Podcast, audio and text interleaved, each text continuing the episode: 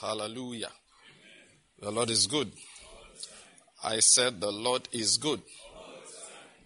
Let's open our Bibles this morning to declare the glory of the Lord. Let's read from the book of Psalms, number 2. It's a declaration of the glory of the Lord. We're reading from Psalm number 2 this morning. Let's read 1 to let's go. Why are the nations in an opera and the peoples devising a vain thing? The kings of the earth take their stand and the rulers take counsel together against the Lord and against his anointed, saying, Let us tear their fetters apart and cast away their cords from us. He who sits in the heavens laughs, the Lord scoffs at them, then he will rebuke them in his anger and terrify them in his fury, saying, But as for me, I have installed my king upon Zion, my holy mountain. I will surely tell of the decree of the Lord. He said to me, You are my son. Today I have begotten you. Ask of me, and I will surely give the nations as your inheritance, and the very ends of the earth as your possession. You shall break them with a rod of iron. You shall shatter them like earthenware. Now therefore, O kings, show discernment. Take warning, O judges of the earth. Worship the Lord with reverence, and rejoice with trembling. Do homage to the Son, that he not become angry and you perish in the way. For his wrath may be soon be kindled. How blessed are all who take refuge in him. Amen. All right, the Lord is good. I said the Lord is good. Uh, before we go into the teaching, as usual, we take um, a declaration of the understanding that God has granted us because we prayed earlier and we were always praying, and our desire is to know Him and to be conformed to the image of Christ to fulfill His will in our lives. Because we're always praying that and we pray it by faith, we believe that He has heard us. If you believe that with me, say amen. amen. All right, let's declare our, our usual declaration. One, two, let's go. Now I declare that the Lord has given me the spirit of wisdom and revelation in the knowledge of Him, and I'm being filled with the knowledge of His will in all spiritual wisdom and understanding. As a result of this, I'm walking in a manner worthy of the Lord I'm pleasing Him in all respects. I'm bearing fruit in every good work, and I'm increasing in the knowledge of God. Now again, I incline my ears to His word. The word is entering my heart. It is giving me light and direction. It is healing me in every area, and it's making me more and more like the Lord Jesus. In the name of Jesus Christ. Amen. I said amen. All right, the Lord is good. Let's take our seats quickly. Uh, good morning, everybody. Can you greet your neighbor also? Say good morning. May the Lord bless you this morning. Tell somebody the Lord will speak to you this morning. Say the Lord will speak to you this morning. Say the Lord will speak to me this morning. I'm confident of these things. Hallelujah. The Lord is good. All right. Now, just so that it will be that we read it, even though that's not the main thing I want to use to start teaching today, can we open our Bibles to the book of Luke, chapter 12? Because we tried to read that thing last uh, meeting, but we never got around to doing it. Because when I sat down at the end, I said, Whoa! We did not read that Luke chapter 12 that we're threatening to read for so long. Now I'm going to read from verse 13 all the way to verse 34, which is quite a long reading. But so as to save time, I am going to leap here and there. Someone in the crowd said to him, Teacher, tell my brother to divide the family inheritance with me. And he said to him, Man, who appointed me a judge or, or arbitrator over you? Then he said to them, Beware and be on your guard against every form of greed. For not even when one has an abundance does his life consist in his possessions. I particularly love the King James expression of verse 15. He said, Beware of covetousness. That is wanting to have more than you have currently. And King James says, A man's life does not consist in the abundance of things which he possesses. And New American Standard here says, even if he has that abundance, it still will not make his life safer or more secure. So he said in verse 16, The land of a rich man was very productive. That is trying to explain why you shouldn't worry your head about amassing material things on the earth. And this man began reasoning to himself, What shall I do since I have no place to store my crops? It was so abundant. So he said, This is what I will do. I will make bigger storage facilities so that I will be able to relax. Verse 19, it says, I will say to my soul, Soul, you have many goods laid up for many years to come. Take your ease, eat, drink, and be merry. You know, there are books on how to amass a lot so you can retire young and then you can now flinch, you know, enjoy yourself. Jesus said it's a very ungodly and worldly principle. He said in verse 20, But God said to him, You fool, this very night your soul is required of you. And now who will own what you have prepared? He said, This is the way it is with the one who stores up treasure for himself and is not rich toward God. So for this reason, Jesus said to disciples, I say to you, don't worry about your life as to what you will eat, nor for your body as to what you will put on. For life is more than food, and the body more than clothing. Consider the ravens, for they neither sow nor reap. They have no storeroom nor barn, and yet your father feeds them. How much more valuable you are than the birds. And which of you by worrying can add a single hour to his lifespan? If then you cannot do even a very little thing, why do you worry about other matters? Look at the lilies, the same principle. They neither toil nor spin. But I tell you, not even Solomon clothed himself like one of these. And if God so clothes the grass in the field, which is alive today and tomorrow is thrown into the furnace, how much more will he clothe you, you men of little faith? And do not seek what you will eat or what you will drink, and do not keep worrying, for all these things the nations of the world eagerly seek. Please notice that. All these things the nations of the world eagerly seek. But your Father knows that you need these things. You say, What are you supposed to do? Verse 31 Seek his kingdom. Um, using the words from Matthew and his righteousness. And these things will be added to you. Do not be afraid, little flock, for your Father has chosen gladly to give you the kingdom. Please notice that. Do not be afraid, little flock. Your Father has chosen gladly to give you the kingdom. Sell your possessions, give to charity. Make yourselves money belts which do not wear out, an unfailing treasure in heaven, where no thief comes near, nor moth destroys. For where your treasure is, there your heart will be also. Now let me just stop reading that here. I'm happy when I read that Luke chapter 12. I think I can rest, Abby. Mm-hmm. The Lord is good. I said the Lord is good. All right. Um, I've been looking at walking in divine abundance. And I was telling my wife yesterday night that when I began to teach this, well, when I thought about it, what I had in mind is slightly different from what I'm teaching now. All right?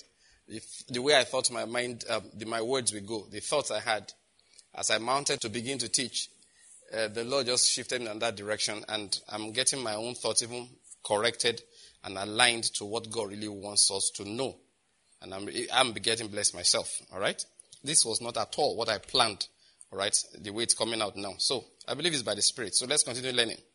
Divine abundance, I'll be looking at some things. I just do a, a little bit of recapitulation and then I continue today. Today, what I want to explain is the fact that curses are real, but that's not what I want to emphasize, but that they have been broken in Christ Jesus and how we will ensure that we don't reactivate them or live as if we have not been delivered. It's very important for us to understand that sometimes people are delivered, they don't know. Yeah, as a matter of fact. So they live like they are not delivered. And then they'll start telling stories of bondage as if they are in bondage. Meanwhile, they've been delivered. And what that's what Paul meant when he said, I do in my I do in my flesh my share. All right? He said, What is lacking the sacrifice of Christ? That is something that is lacking. First time I heard that, I was wondering, what do you mean by something is lacking? What is it about Jesus who is able to save to the uttermost? And you are telling me something is lacking.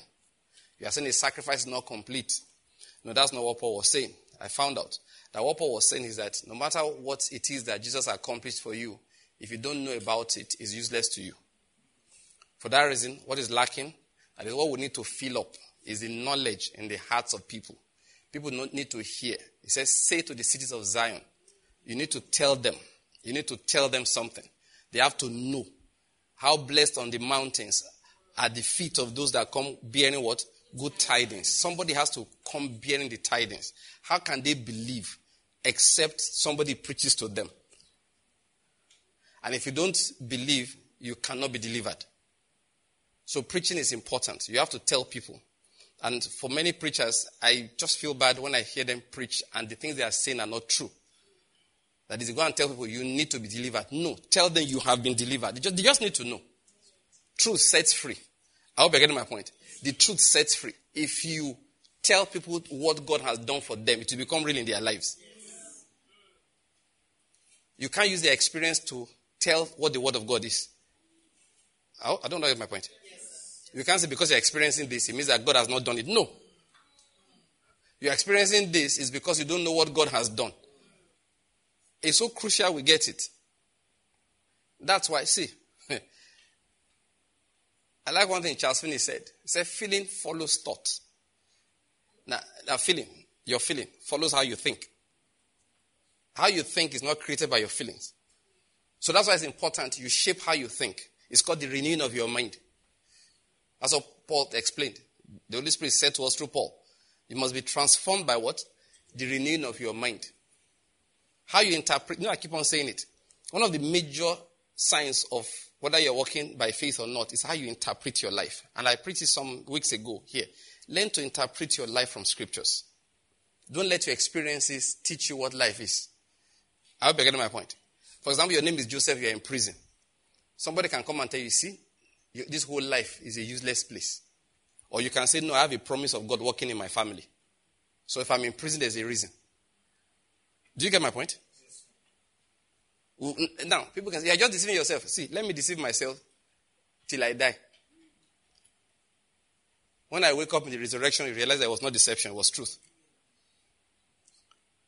Your experience does not tell us what the word of God is. No, it doesn't. Too. Only the prophets are allowed to tell us what God is, what God is saying. Nobody else. And what do you mean by the prophets? You find them in the scriptures. So what about the teachers? They take the words of the prophet and explain them to you.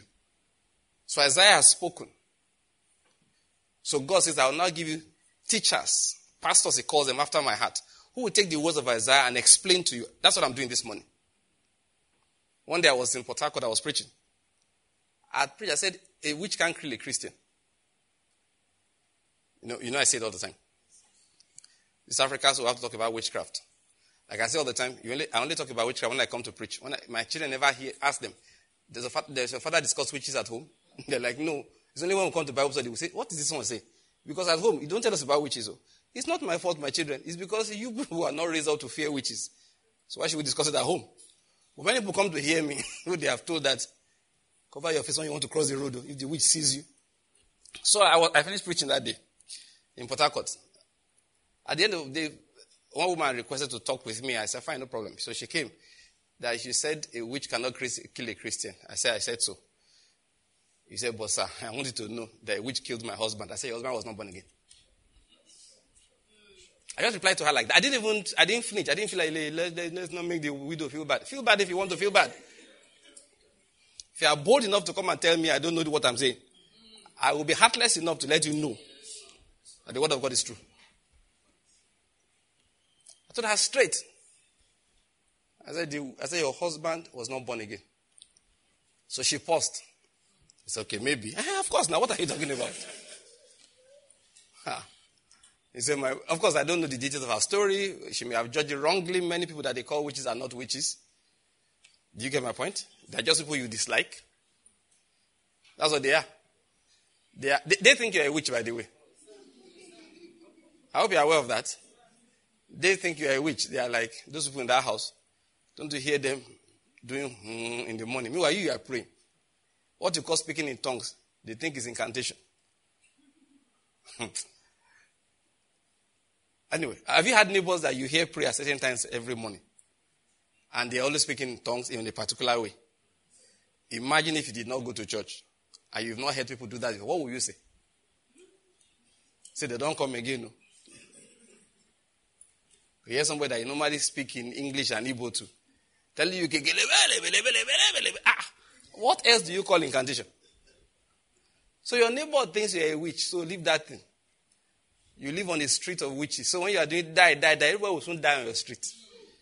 Because as you are saying die, the next guy is saying die. Or the, so let's leave that thing, okay?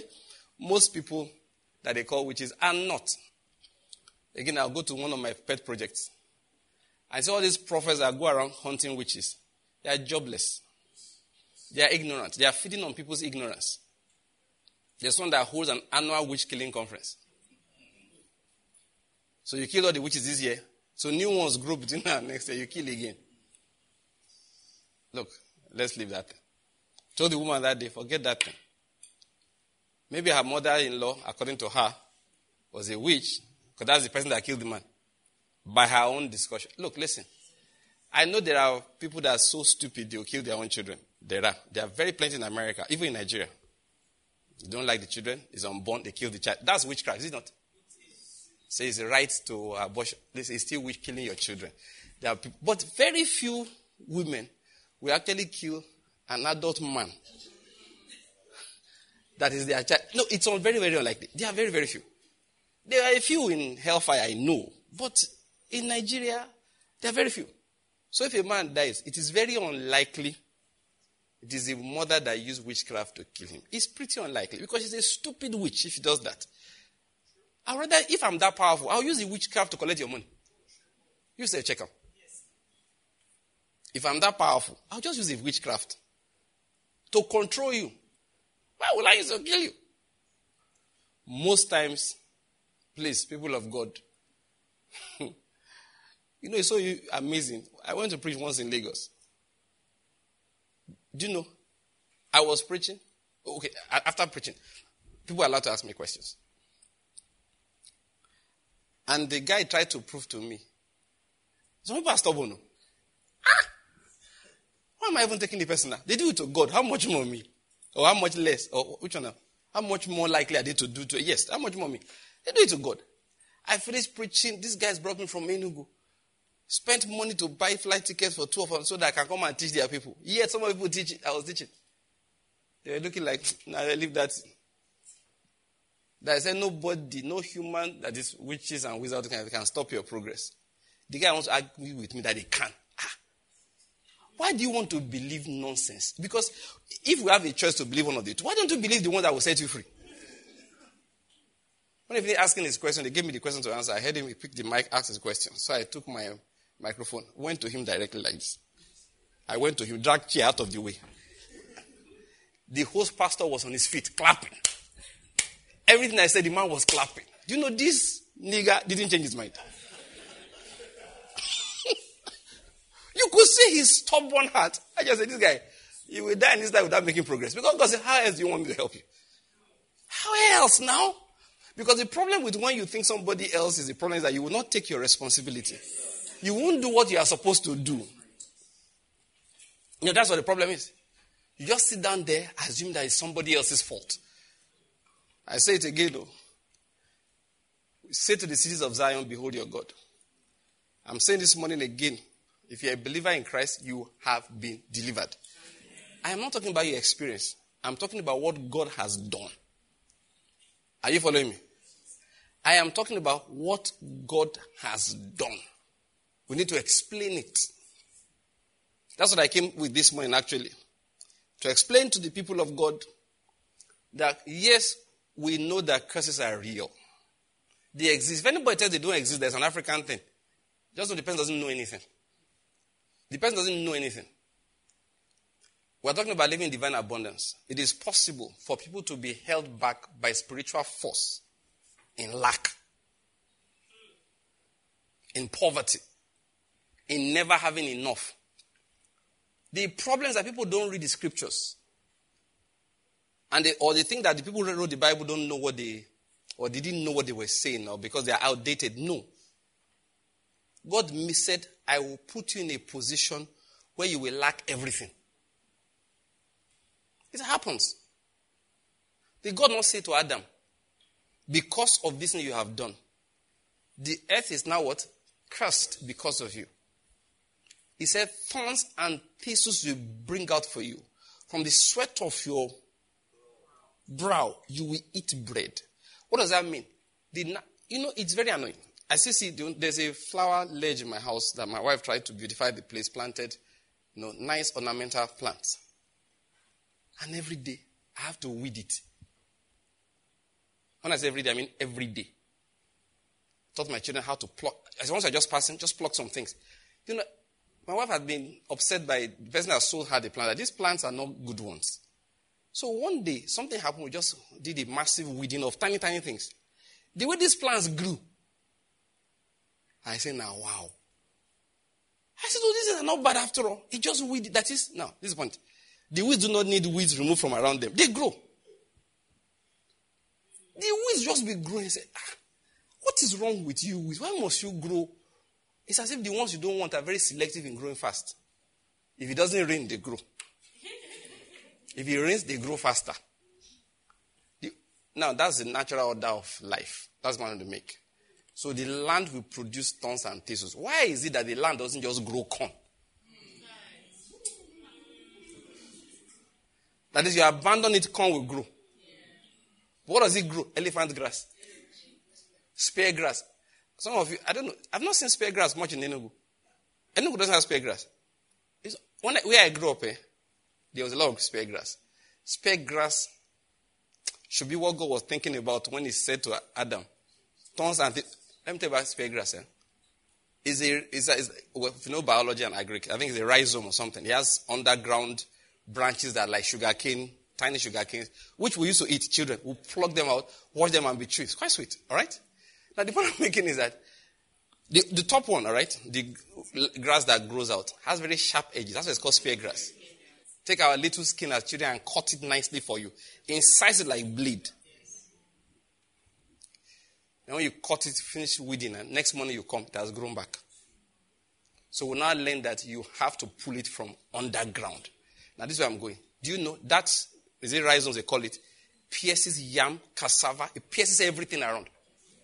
Goes, it to just right through. So you see, the natural life just produces negative things naturally, easily. You know, no effort. That's what God was saying. That Adam, that is how it is outside the garden. And such causes you will find it all over the scriptures. He says to Edom in Malachi, he said, They will gather. You know what I will do? I'll scatter everything. See, what am I trying to prove? I want people to know that these are a people against whom I have indignation every time.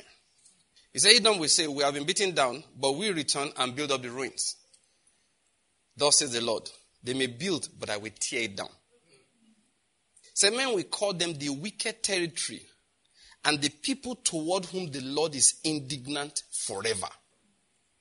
The people with whom God is forever angry. Please, let's get it clear. Curses exist. Anybody should tell you that they don't exist. They do.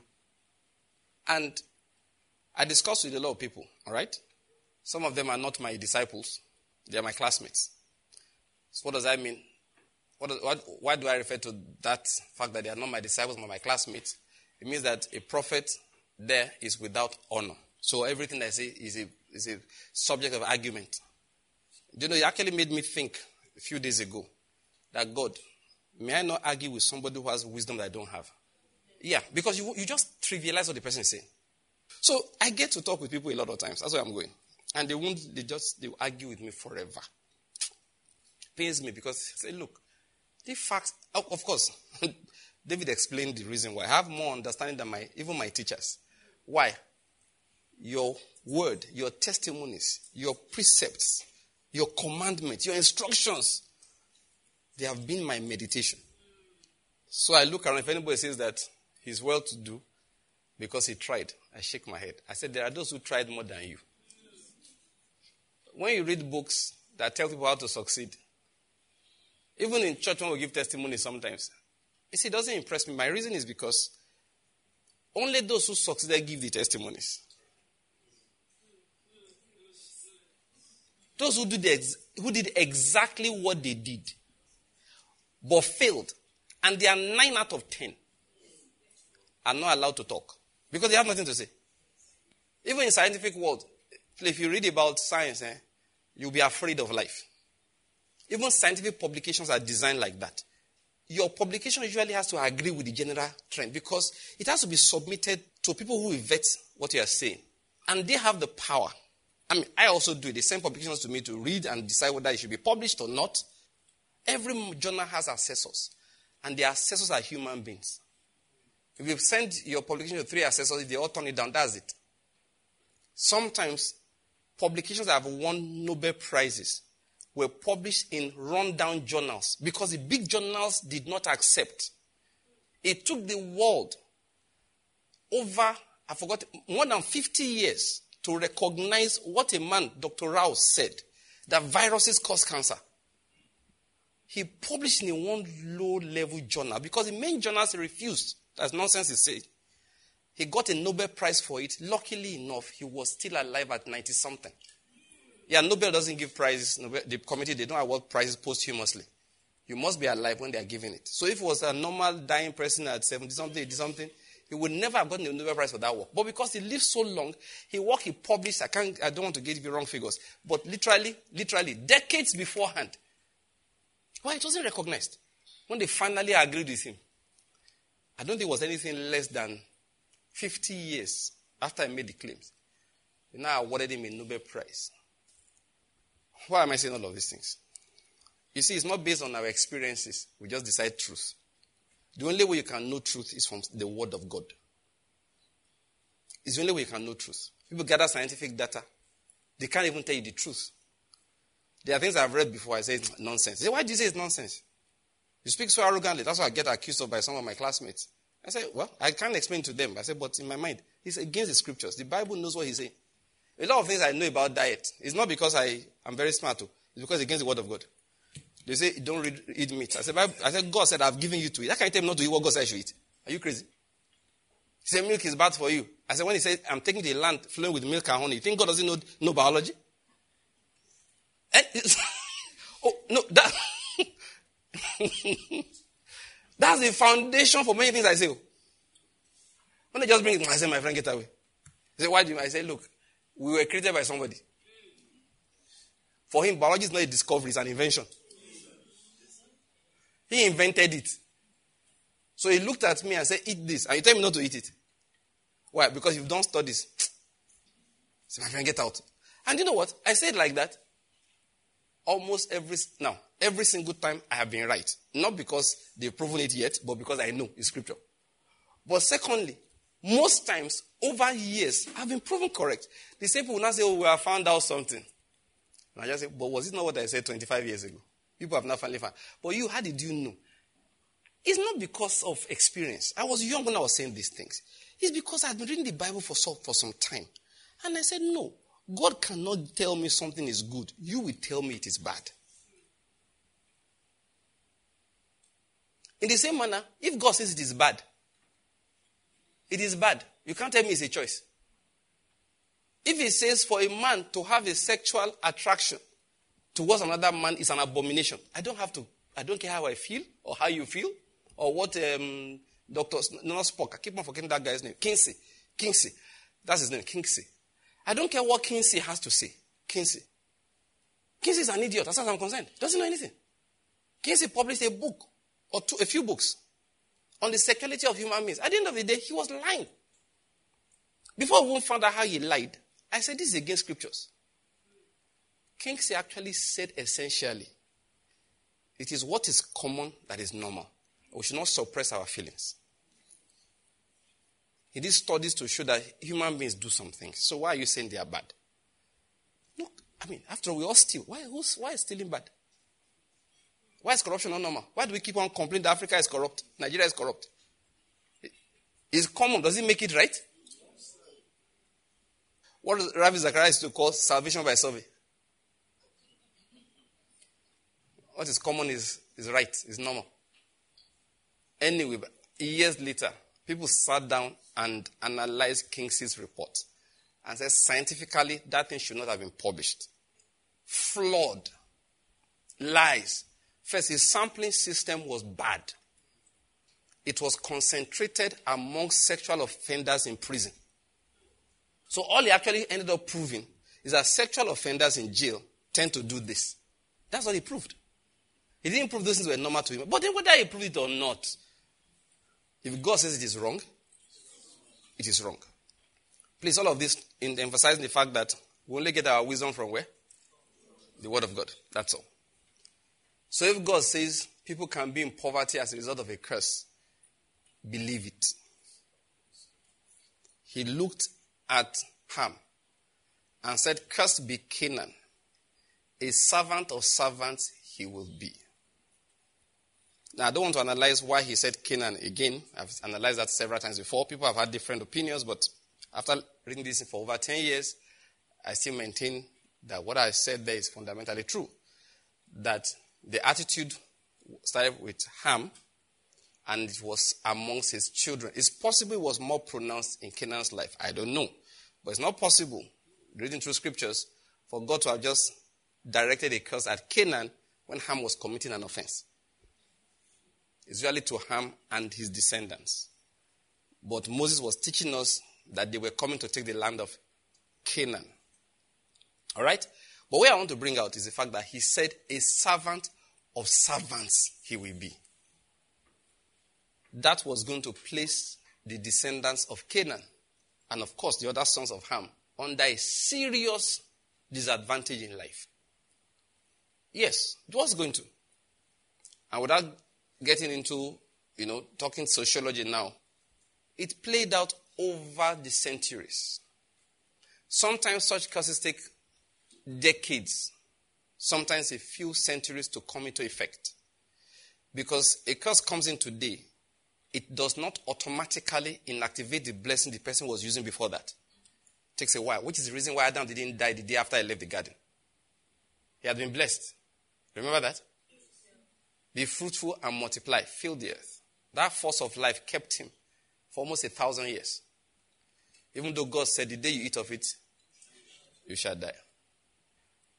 The day ate of that fruit, the force of death came in and began to fight the force of life that was there. That's what happened. So the conflict took a while. It took a while. If you check it, go and reach, you just get a map. You can find them online on the longevity of human beings in those days. You see, was just getting shorter and shorter and shorter and shorter until a man that was 200 years old was very, very old. But if you check years before that, at 200, look, those people used to see not their grandchildren, eh, their grandfathers. That is like you're, you're a boy, you are 10. You go and, it was routine to go and see your great, great, great grandfather. That's why I read the Bible, uh, some commentary some time ago. I was surprised, never saw that before that there's a school of thought who believes that Shem was Melchizedek. You know Shem?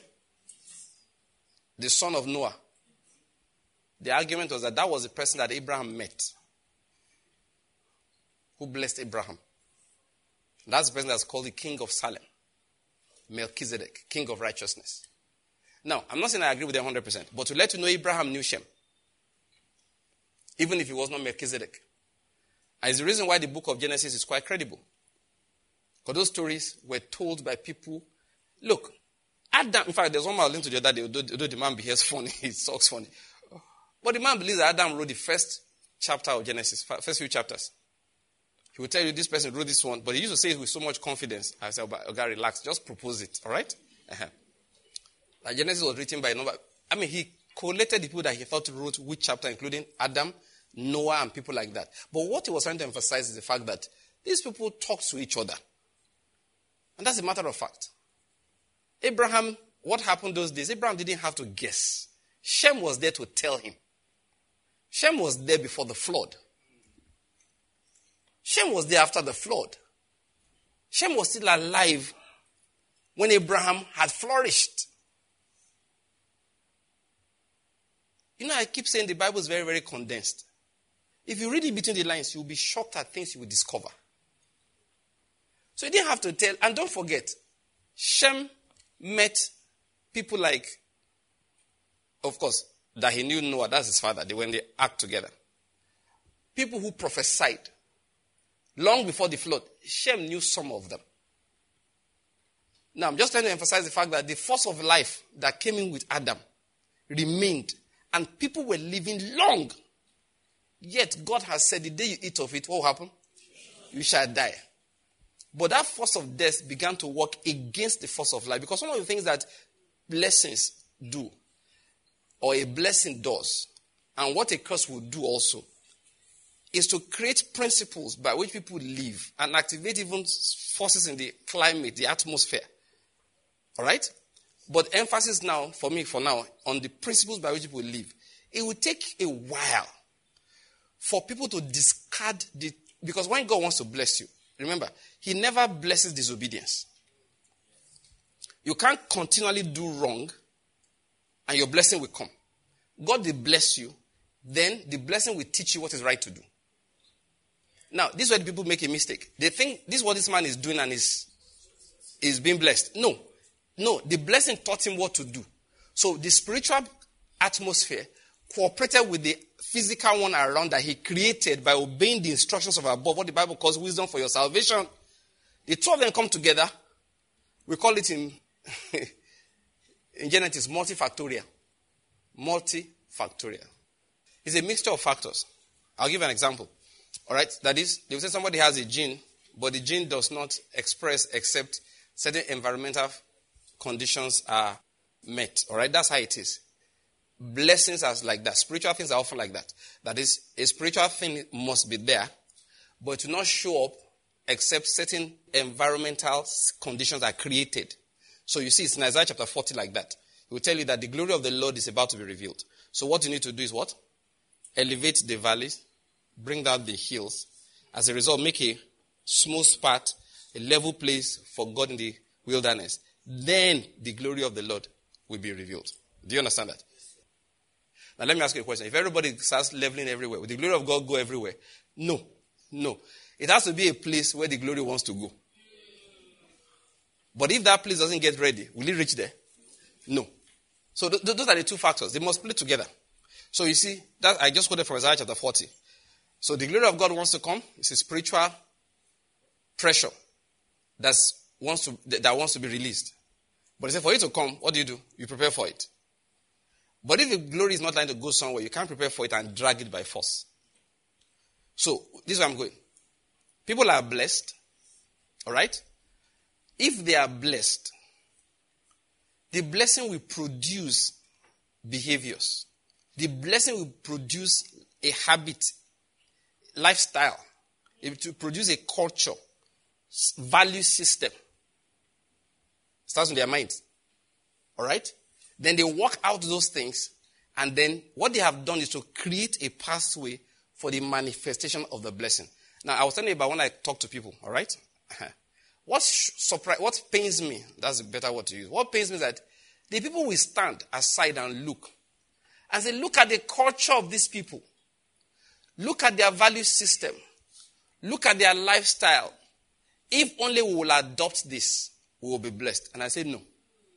You can adopt the lifestyle, adopt the culture, adopt the value system. You will find it very hard anyway. But even if you were to do that, and you still will get nothing, then you'll be frustrated. Why? It's like me know, eh, building a house, wiring it, getting the best electrical engineer in town and electrical technicians to come together and wire the place for me. But it's not hooked on to the main supply of electricity. So when I finish everything, you know, you just, you just put it on, pam, and then what, what do I get? Nothing. Then I'll be frustrated. Like, what is going on here? I've been to Mr. Lagwaja's house. I've been to Mr. Temedu's house. There's nothing they have I don't have. But there's something you did not notice, which because we can't see it, they need to tell that, oh, there's something in that man's house. In fact, most of us these days, we use uh, these uh, cables. As soon as it gets to our fence, it goes down, runs under the fence somewhere. People don't even see it anymore. It's part of the design, the overall design. It's very possible you can get a house designed. Nobody knows where the power is coming from. So, people get do that. You do, do all the electrical wiring in the house, but there is no blessing flowing through invisible cables for you. You did not notice that the man's house you went to, it was not the switch that brought the power. It was not the fine design of the electrical fittings that brought the power, that the light. He just had to put those things in place for the power that's flowing to the house to have effect. Should I tell you something about African countries? Many of them.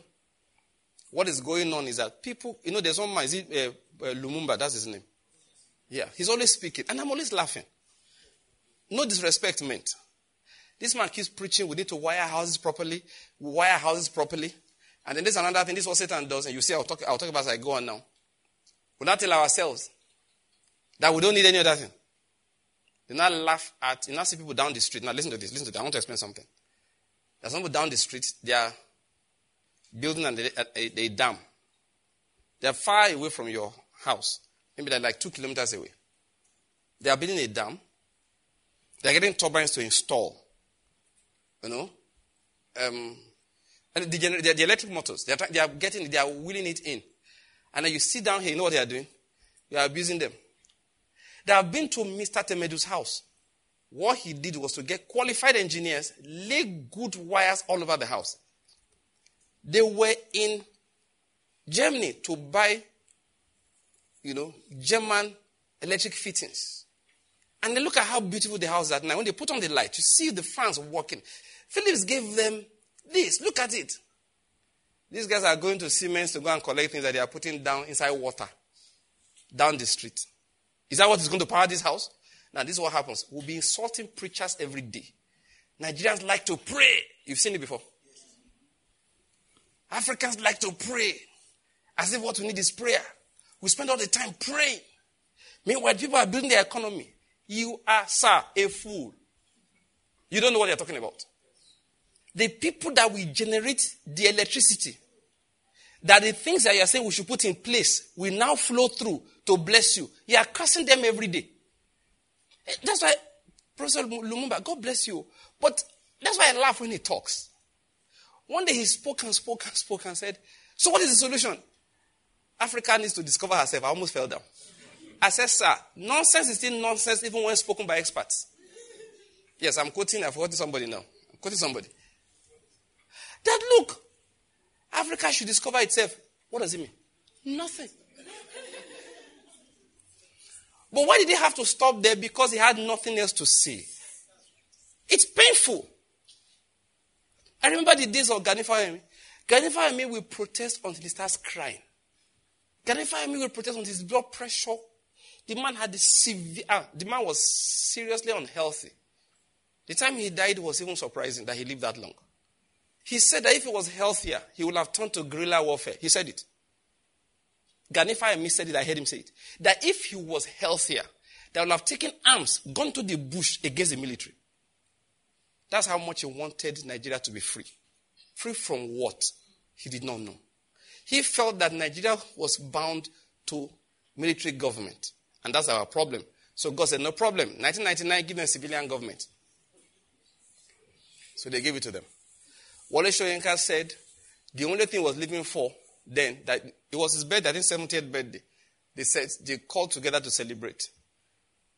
One big birthday, 60 or 70, I can't remember, it was years ago. So he came, gave a speech that I said couldn't attend, that he has nothing to celebrate yet. Until he has brought an end to military government in Nigeria.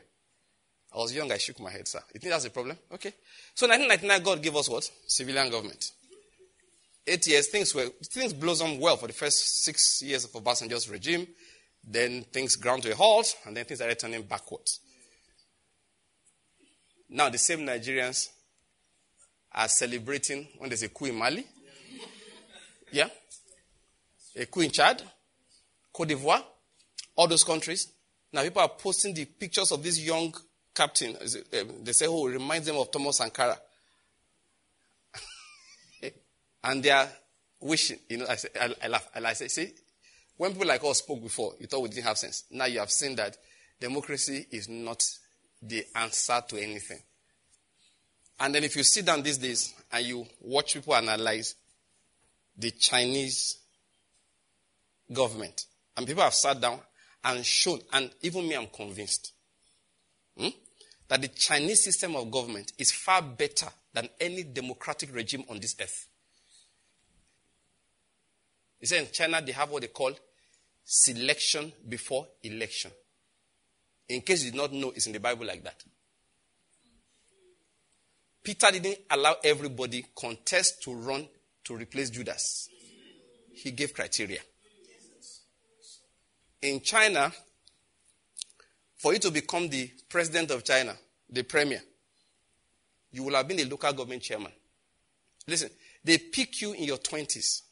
You don't just show up at the age of 60 and become the Chinese president. You've been on that pathway since you were 25. You will have been, let's use Nigerian system. First, they will have put you in charge of a secondary school. They take you from there, you'll be a school principal. They take you there, make you a local government chairman. Now, nationwide, they will have hundreds of your type. You are competing against people who are being trained to be administrators. They will not pick the best of you and say, good, promote them to become regional, let's say Nigerian system, state governors. So they put you in charge of states. Some of them have run states bigger than the United States. Xi Jinping, go and check states he ran. Then amongst all the people running provinces, states now, and I say, ah, these guys are good. Then you are elected into the central governing body. From there, amongst yourselves, you pick the next president. So this one America is spending billions of dollars every few years. It's just a jamboree. UK doesn't even spend a quarter. They don't spend 5% of what Americans spend to get the next prime minister. American system, in my opinion, is the worst system there is. It's worse than military rule. It's worse than Chinese rule. It's worse than the, premier, the, uh, the parliamentary system of the UK. Yet they have the biggest economy in the world. What does that tell you? No, be that one. And everywhere they have exported their system to, the Chinese man was explaining one time I was listening to, to uh, listening to him talk. He said you should check it. That everywhere America has tried to export their system to, it has been a catastrophic failure. Always been a catastrophic failure. The war in Russia is because of it. Ukrainian war, Russia and Ukraine, is because they kept on trying to push it the way after communism fell. They said, let's give them democracy, American style. American style democracy is not something special that God gave to everybody in the earth. Russians, in their genes, you know what they have? They love for its Tsar. You have to have a Tsar of Russia, a prem that is a king. Russians love kings. Americans have never had kings, so they don't understand. That's why with all this noise, you know, CNN, everybody, they want to curse uh, Vladimir Putin to death every day. Go to their street, ask their approval rating. The man keeps on having a massive following by his people. Americans got up, said, let's export this into Arab countries. They call it Arab Spring. In a short while, Arab Spring turned back to Arab winter.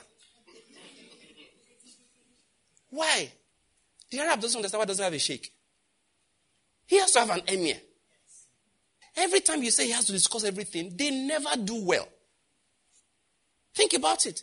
Libya was one of the most prosperous, most stable countries in the world as long as Muammar Gaddafi was in charge. You remove Muammar Gaddafi, they've not had peace for one day since that time. Iraq, crazy country. Americans make us think.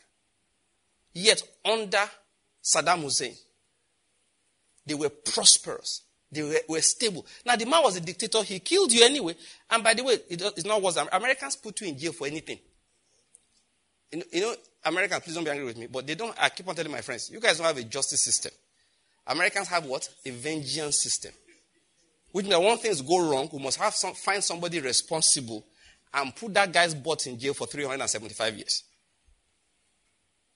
One guy has been tried now, the crypto king. And I laugh. I said, why is he on trial? He didn't do anything secretive. But because his empire collapsed, they have to collect him and jail him.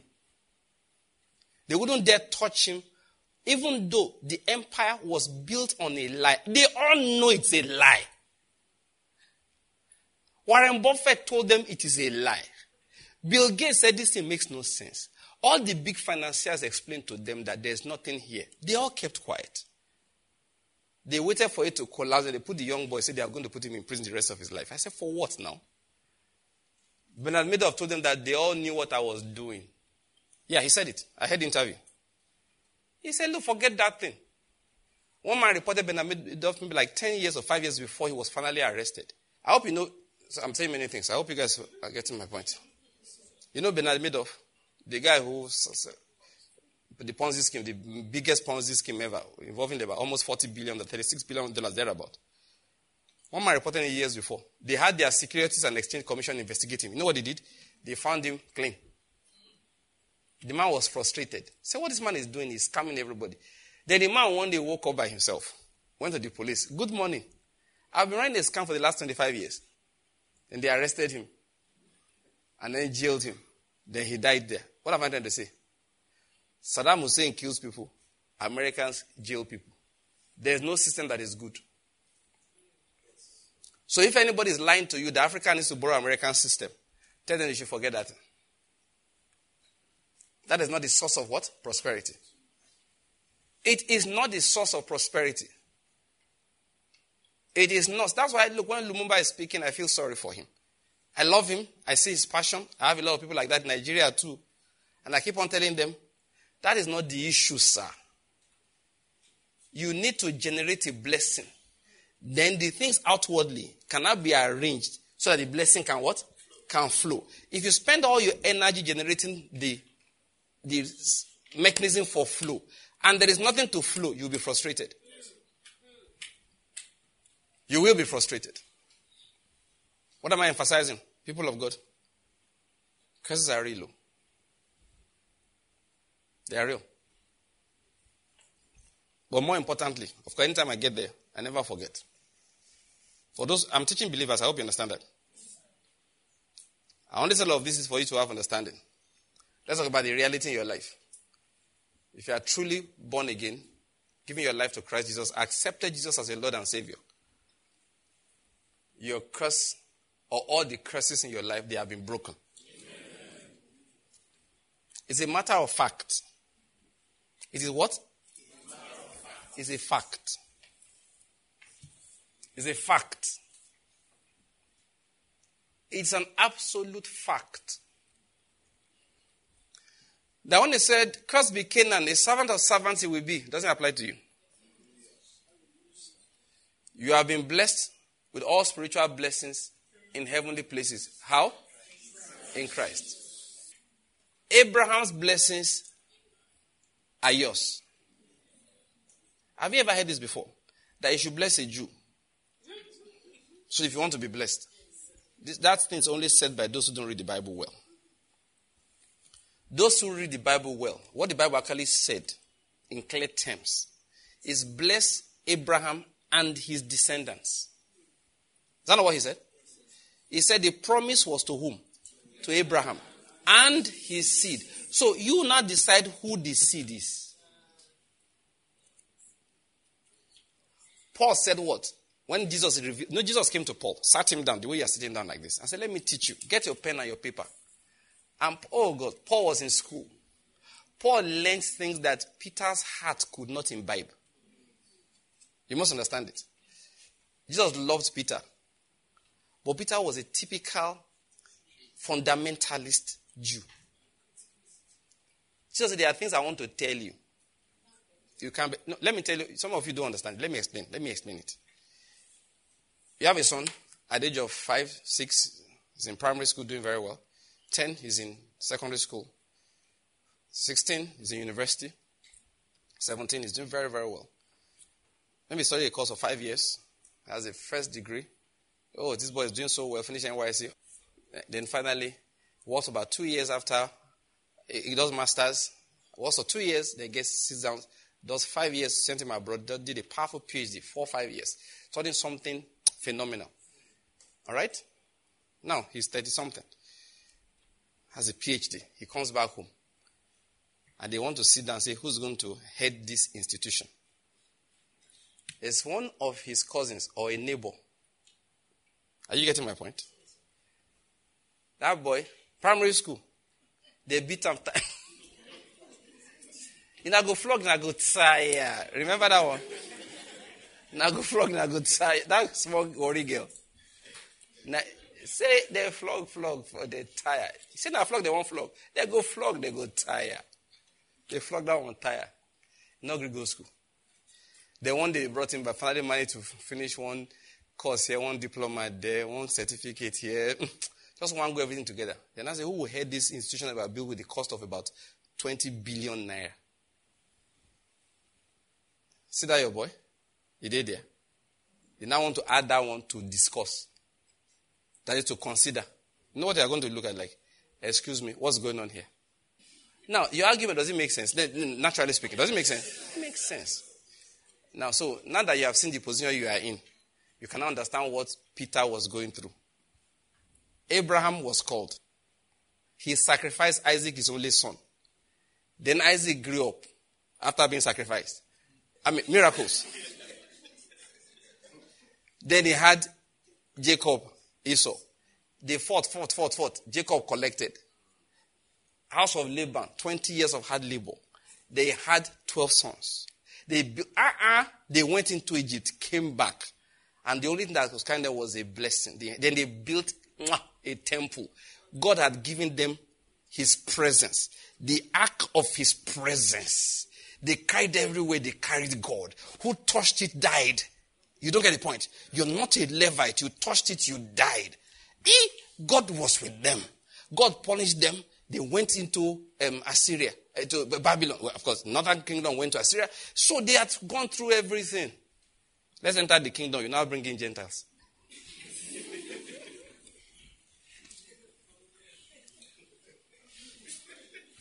You get what I'm saying? Let's enter the kingdom. You now bring in Gentiles. Now you want Jesus Christ. How? We want to enter this kingdom. These guys did not used to eat in the house of Gentiles. That what happened? You now tell me that them and us are not entering the same kingdom. Be honest with you. Even Jesus gave up. it sounds funny, but he gave up. He said, Find me somebody else. Peter can't do this job. They now finally got Paul. And make sure Paul was a sinner. You know, you need to commit certain sins for God to use you. You know, the, yeah. You know, because if you don't, you'll be feeling too righteous for Him.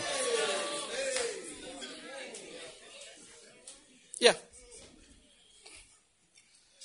We talk about Kathryn Kuhlman now. Kathryn Kuhlman. Uh, when I read the story of Kathryn Kuhlman, I knew that she needed to do that evil she did. And she said it. You know, Kathryn Kuhlman said, said it. They said, How come God is using you so much? She said that, well, I don't think I was her first, his first choice. He said, I think he picked one man before me. I don't know who, but that the person wouldn't pay the price. What about you pay the price? Said, yes, for me it was not hard. I was worth nothing. He said, I didn't have to give up anything. He said, everybody had something to give up. I had nothing. For me, just for God to just say, come, it was, that is to me, is a privilege. So it was easy for her to obey God. She had, she had gone to ground zero. See, Kathryn Kuhlman's matter, eh? She was anointed, though, minister of gospel. She was, she run a particular, she used to go to a particular church to preach and fell in love with the pastor of the church. It's not these days that everything is tolerable in America. When they want to teach us in Nigeria, we reject it. But you know, yeah, those days, it wasn't tolerable. She fell in love with a married man with children who was the pastor of a church. So the man divorced his wife and married her. And as soon as she married, her whole life came to a halt. See, the church rejected him. The whole church in America rejected her.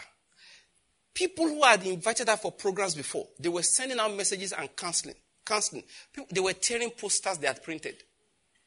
Her friends told her, "Don't do this." She couldn't help but do it. The day of the wedding, she ran away. She realized that this is a terrible mistake. There's only one problem. There was nowhere to go. By that time, all doors had closed. All her friends had gone. Everybody said to her, Kathryn, you're on your own. Every single person. She, she, she stood. Where do I go? The only place she had a home was to go back to that man she married. So she went back to him. And they lived together for like six years. Six years of death. Holy Spirit never left her. Holy Spirit said, This one is not your husband.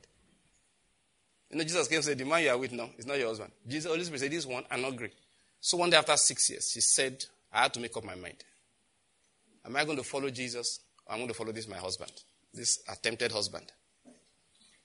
So one day she packed a briefcase. Not much loot. Just one portmanteau. and said, I'm leaving. And the man said, if you leave, something like maybe I'll never talk to you again. Guys, the lady said, I beg. I've been dead for six years. She just took a train. Essentially to nowhere. Essentially to nowhere. I've forgotten that the first place she arrived, she didn't even have money anymore. Just tried to meet some friends. So when the Holy Spirit started moving on people, if they say lay hands on people, if they say a woman can't lay hands, say, this one is not a woman, this is a dead human being, so there's nothing. She did it. So Holy Spirit came, possessed her fully. According to her, I didn't fully yield. No, it's not like fully yielding. There was nothing to yield. You don't get the point. That there was nothing. So I just told God, there is nothing. Do you have any use for nothing? So God said, Good. I can use nothing. The anointing I had was so heavy. Her name commanded the healing of the sick. Yeah. Why I believe it, Ken Hagin was one that, I didn't even know they had any relationship. Ken Hagin was one that gave the testimony. They organized a meeting. Kuhlman was supposed to come and preach. I think full gospel. Then the meeting started. They heard that Kuhlman had fallen sick herself and had been rushed to hospital. So they took her to hospital. I said, okay, what do we do? So they said, Kenneth Hagin, please, oh, you are the minister here. What do we do? Our main guest has gone to, to the hospital because she's sick. So you have to preach. He said, hey, in his, in his mind, they didn't come to hear a teacher. Oh. They came to hear, to see signs and wonders. So he mounted the pulpit. Um, we're so sorry, you know, our guest minister, uh, Miss Kuhlman, um, is unavoidably absent. You know, I'm a teacher of the word, the kind of miracles you expect to see. He was still making an excuse. Somebody got up from a wheelchair and walked away. Another person got up from a wheelchair and walked. Somebody threw away crutches. That is, then he shut his mouth. That is, he was trying to make excuses when the miracle started. That's an aside. So, this is your life the way you have been thinking is bad. That is the most useful one. It's the most useful one. God said, when I tell you to that you have no pride, you know, it's those people that are very polished and all of that, if you say. say, this is the most useful one. It's the most useful one. Just what happened to Paul. God said, how do I handle this guy? Find me a murderer who hates me personally. I don't know whether I get the point. There are those who are just going around causing trouble. This one, the only trouble he causes is Jesus Christ. That is like, Jesus, I will kill you.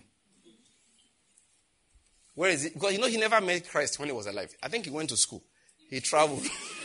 yeah, no, Jesus was there for just a few years. So if you went to university in Africa, you wouldn't have met him. Jesus was just a few years. So he came, he said, What's all this noise? Let's end them. Jesus said, Good. That's the kind of person I like. So he was going around when they were going to stone Stephen, he said, Stone him. Clothes were expensive those days. Yeah, they're very expensive. So people who needed to stone Stephen needed to remove their garments. So Paul said, Bring them, I keep them for you. So he washed over their garments as a stone Stephen to death. So basically, he was the chief murderer. Yeah. You know, I was preaching at Asaba, I told them. I said, the church must be different. Two men were was, well, the two guys were responsible for killing Deborah in Sokoto. Of course, the whole scheme, we know what was going on. It had nothing to do with blasphemy. It had nothing to do with blasphemy. It was just a scheme to prevent revival. I won't go say more than that. Okay? It, it was just a, it was just a, it was, it was a scam. So let's leave that. All right? They killed the young girl for nothing. So if the church wanted to let the world know what they were made of, not time to protest. It's time to take a full page newspaper. Mention the name of those guys. Say, we want you to know that we forgive you. We want the government to let you go free. But as God lives, your children will preach this gospel. As God lives, your children will preach this gospel. On the grounds where that girl got burnt and died, a podium will be mounted. And in that city, a revival will break out. And the minister will be one of your children. No, that's what the church needs to do. And tell government, forget the case. We're not interested. We have taken our vengeance the way we know it. For what Paul did now, we'll give him another Stephen to kill. Say, okay, do you need, uh, there's one that Stephen in Nigeria River. You've killed the one in Enugu. There's one Stephen in Nigeria. Kill that one too. Then another Paul will show up. If for every Stephen that's killed, God gives us a Paul, you know we'll be rejoicing now. So God looked, said, What do I do? Get me a man that will be just be grateful to be alive. So he took a, an enemy of See, you want to be a sinner is a different, but to want to be a personal sinner against Jesus, that's what Paul was. He was Jesus' personal enemy. He was hunting Jesus everywhere. Jesus said, Good. On the road to Damascus, he said, Paul, hey, he said, Saul, Saul, what is it between me and you? Why are you persecuting me? Saul said, You are real? Say, Of course. You really are alive? Did you doubt it? Say, Lord, I didn't know. I thought these boys were lying. They were never lying. Oh. No. no, Paul wanted to go back and wake Stephen up. All those who died in jail because of him, instantly his heart broke. What do I do now? Jesus said, No, no, don't pray. Get up, get up, get up. No problem. Now you're going to go to the city. Go and wait for me there. Ananias, go and lay hands on him. He will see, he will feel with the Spirit. So the, he said,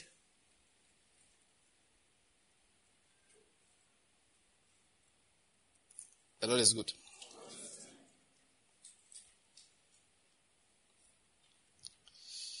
Okay, let me just read a particular portion of scriptures. He said, This is a faithful saying. First Timothy chapter 1. Let me just read the King James Bible. First Timothy chapter 1 said from verse 15, This is a faithful saying and worthy of all acceptation.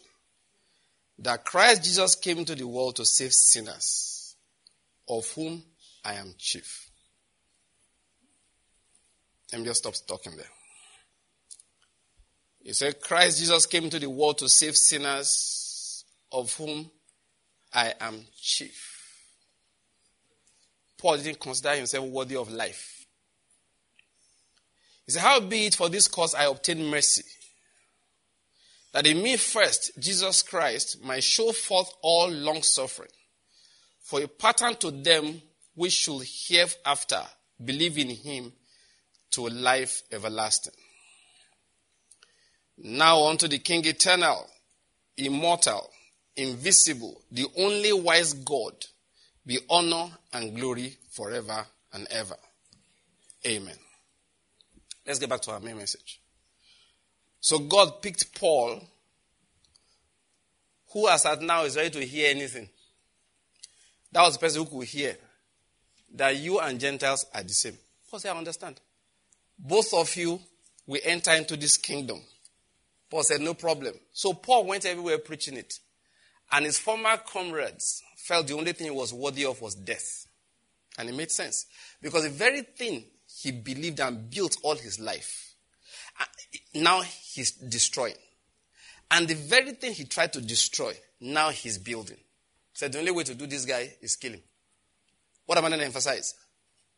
That Jews and Gentiles. Now it's very annoying, therefore, when I see Christians wearing shofar, carrying shofar wearing, uh, what do you call that thing? The shawl, the Jewish shawl. One man the other day I saw his, he said, the angel of Rosh Hashanah visited me. I just removed the video. I said, go away. I am not saying angel of Rosh Hashanah didn't visit him. But what's all this noise? This angel did not visit Peter, didn't visit Paul. Every Jew, they are trying to revive Jewish festival for us now and call it Christianity. Little by little, it's creeping, it's creeping in. They want to show us the importance of the, the, year, the year of Jubilee. Those things have ended. Stop fooling anybody. They are gone. Say, you know, I was in my hotel room and the angel came. I just, I just, I just, I just shut down the video. Say, leave me. Angels come during Ishiewu festival in Enugu. Leave that thing.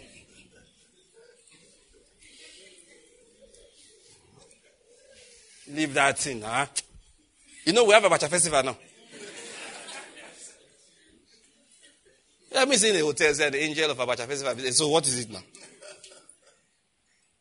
Let's be glorifying things that God has, has, has, has ended. And they make it look very spiritual. Some of them that are gathering money to build the temple in Jerusalem. I say, who will go there? So when Jesus comes back. I say, which Jesus are we talking about? He's not, he's not coming back to any temple anywhere. What is wrong with our heads? I keep on telling Christians, any building we have is because it's convenient. When God helps us, we're going to leave this place. Yeah, the reason is not because I, believe a ministry must have mansion. No. You know the issue I have with noise. Just want to build a purpose built hall so that if they let, it, let, me, let, him be, let them be doing a Abacha festival outside, it doesn't concern. Once we enter, we shut our door, everywhere silent, we can preach. Don't have to have any noise from all the fans and aces and all of that. Everywhere is killed centrally. No, no, just come, you sit down. They build it purposely so that when we are teaching, well, we don't understand. We have classrooms here and there. For, you know, not those in the overflow, God bless you. The, the children don't let them have peace. Once I talk for more than one hour, the, the children look, they say, oh God, this is your message, don't too long. I mean, you're talking about three year olds, four year olds. Say, mommy, mommy, mommy, I want to go and pee. You know, this? you know now. We need to have, no, so that's what a temple is for us, in quote. Church building, that's all it is. It will be built with all these things in mind. Okay, where will children sit where they can see their parents without making any noise? Put a glass in between them. They can see, but the noise can't cross. Right next to them is where they can go and ease themselves. You know, stuff like that. The noise is out. Now, those, those of you doing radio recording know what I'm talking about.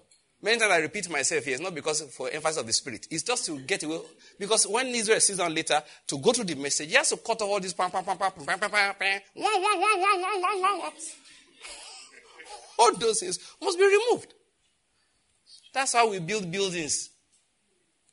That's why we build buildings. It's not because they say enter a church. God, God ain't there more than the one you brought in. We're the one that bring God in. If we don't come in with him, he doesn't get, you think God stays in your church? Some church will now put a light there, say God is on the altar. He's not there. Let them not deceive you. I pray you understand. He's not anywhere. This one enter church, you must kneel down. My friend, strengthen your knees. I've told you, look, kneel down for your parents. I'm telling you, kneel down for your husband, kneel down for your boss at work, kneel down for your uh, this. And men, you know, here we bow, right? Men, culture, bow for those you're supposed to respect. That's how you find God. You dress like a Ashewo on the street. And when you're going to church, you look like Mary, uh, Mary, mother of Jesus Christ. Did, when Jesus wanted to see you, he was in your office. Yes. Think he came to check how you are looking like in church? He knows now. That's why you deceive him. You obey every usher. Traffic warden cannot talk to you at the junction. And you want to go to heaven. because if you come to heaven, you will scatter the traffic.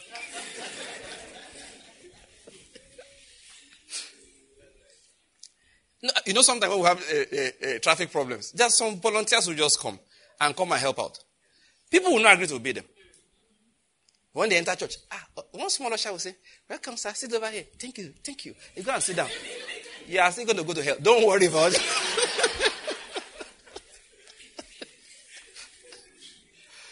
God says, Look, where I'm checking is at that junction. Next time one man is trying to control traffic, he puts up his, his hand, Cooperate with him for goodness sake. So everybody can go home. So this behavior we do when we come into our idolatrous venues, leave that. It's not the, it's not the will of God at all. The Lord is good. So any, all of you gathering money to build temple in Jerusalem, just waste, stop wasting your time. Stop wasting your time. All right? mm-hmm. What's the point I'm making? The blessing was to who? Abraham and his seed. Not seeds as of many, but seed as of one. And that's it is whom? Christ. And we are in him. Amen? amen. We are in Christ. Amen? amen. We are in Christ. Amen? amen? And Abraham's blessings are ours. Abraham's blessings are ours. So every curse has been broken. Amen? Poverty is a curse. It's been broken. Amen. Amen. Yeah, that's the point I'm making. The curse of poverty in our lives has been broken. So, even though, as a matter of fact, let me just summarize everything I'm saying with this statement. I'll go to the next point. So, please, when you are analyzing national issues, issues of a race, a tribe, a people, please always bear them in mind. It's possible for a group of people to be under a curse, and they will struggle hard, and things do not seem to work. For that reason, when you want to analyze their matters, don't go to the streets. Don't join protests. They have not yet reached a point in which those things will produce anything.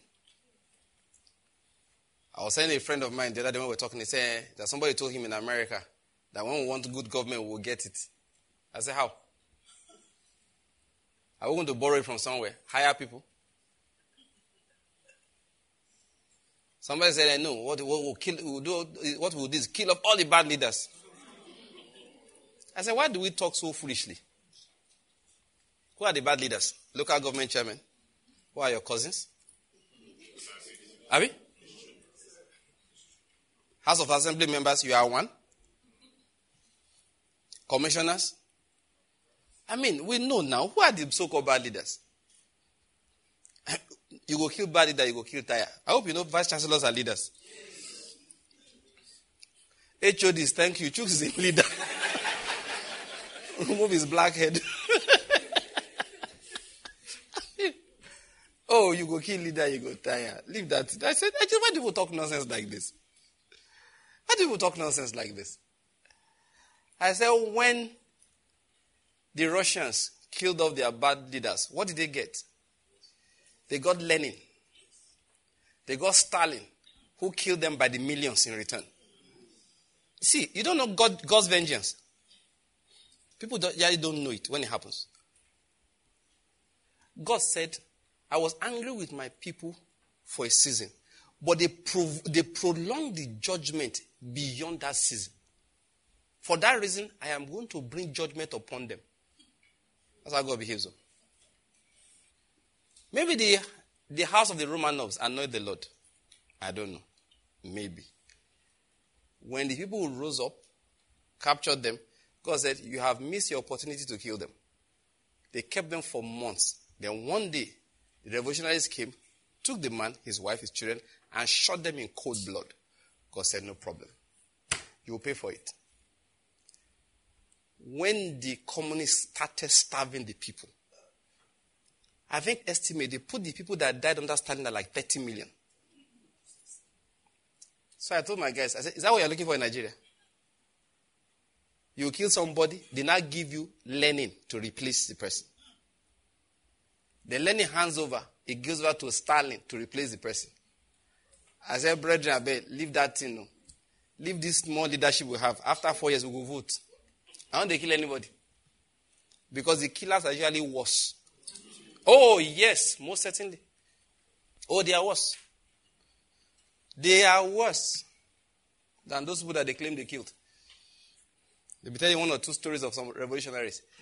Revolution does not change anywhere. It doesn't. They expected Jesus to lead the revolution. He said, Do you think that's what the problem is? The problem is spiritual. The problem is spiritual. That's just something I want Christians to be aware because I see Christians get involved too much in all this uh, political and uh, uh, social activism talk.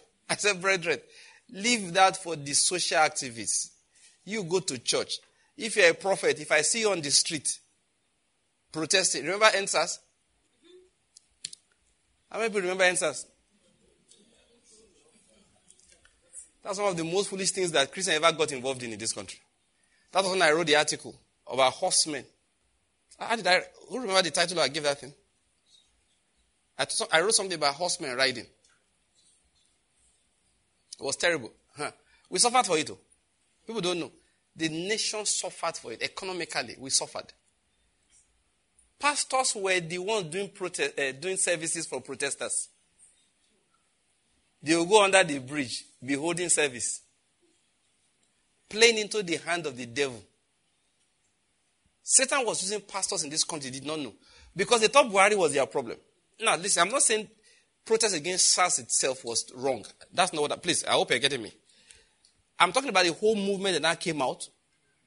That how do you say you are protesting, you are breaking, you are burning people's businesses? You are lynching people? All those are fine, fancy bus stops in Enugu, they destroyed all of them. ATM machines were looted. There are banks that refused to open till today, did not replace the staff. And you can't see when Satan is working. I looked at Chris at that time. I said, God, do not abandon me into the, into the midst of foolish people who can't see what's really going on. I saw so much foolishness in church, I couldn't believe it. Pastors were going to protest camps to go and hold services. We're not turning to prayer, you know, prayer walking. No one couldn't do protest. Now say we are going prayer walk. Jesus said, enter into your closet. Leave that thing. Don't, don't, don't time to impress anybody. How can you, you have protesters here, then church people here. If you wanted to pray, get into your closet. Was that not what he said? He said, You want to do prayer work? Go alone at midnight when nobody's watching. This one you are doing for show.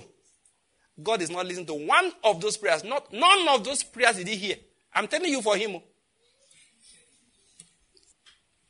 You know, you not be using a video, filming yourself while prayer walking, hallelujah. Of course, you're not saying anything. You're praying those your funny, funny tongues. The real tongues, did not pray it.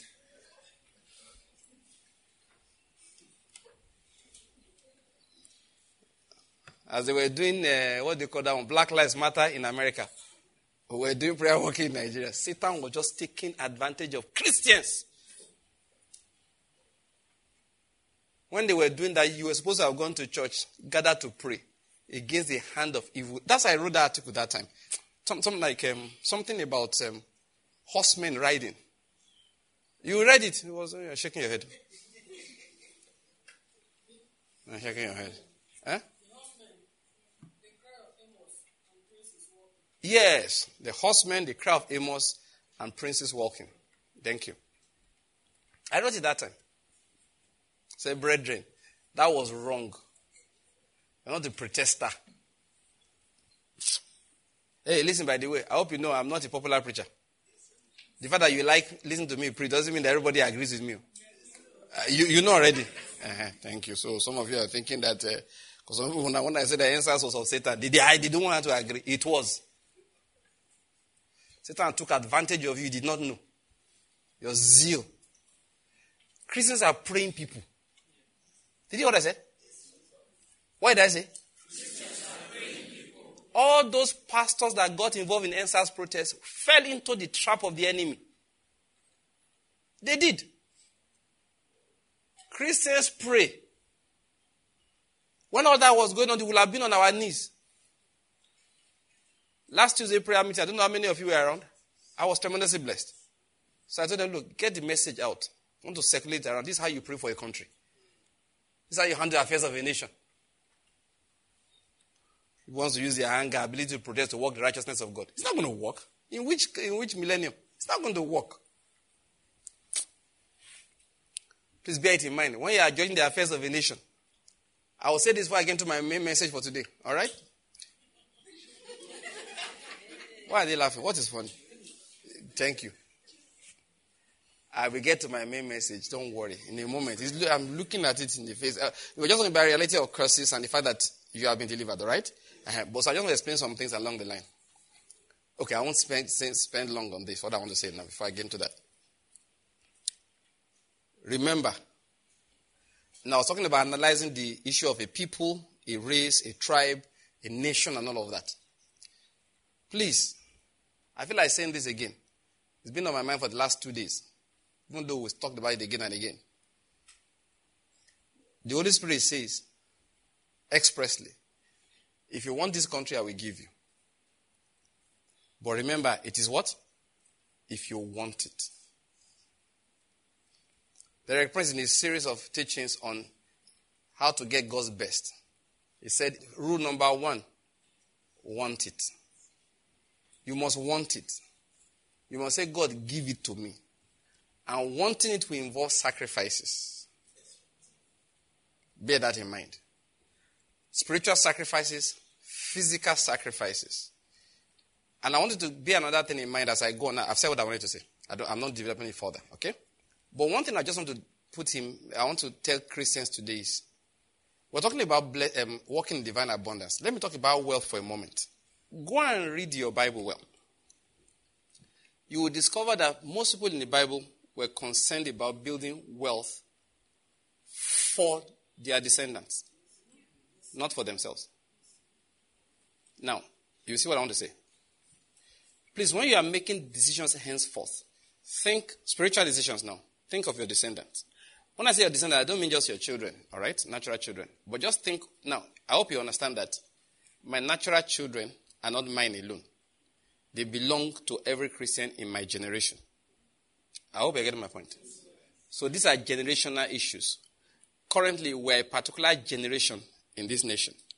Another generation is coming up right after. Okay? So whatever I do now must affect that next generation positively. Now, I need to say this because a lot of people make a mistake. Many things that bless people in the Bible, in the scriptures, do not bless the men themselves, the women themselves much. It's their descendants that tend to get blessed mightily. Abraham did not inherit that land. I hope you're aware of that. Neither did Isaac. Neither did Jacob. But their descendants returned from Egypt and took everything. Only because Abraham, Isaac, and Jacob walked with God.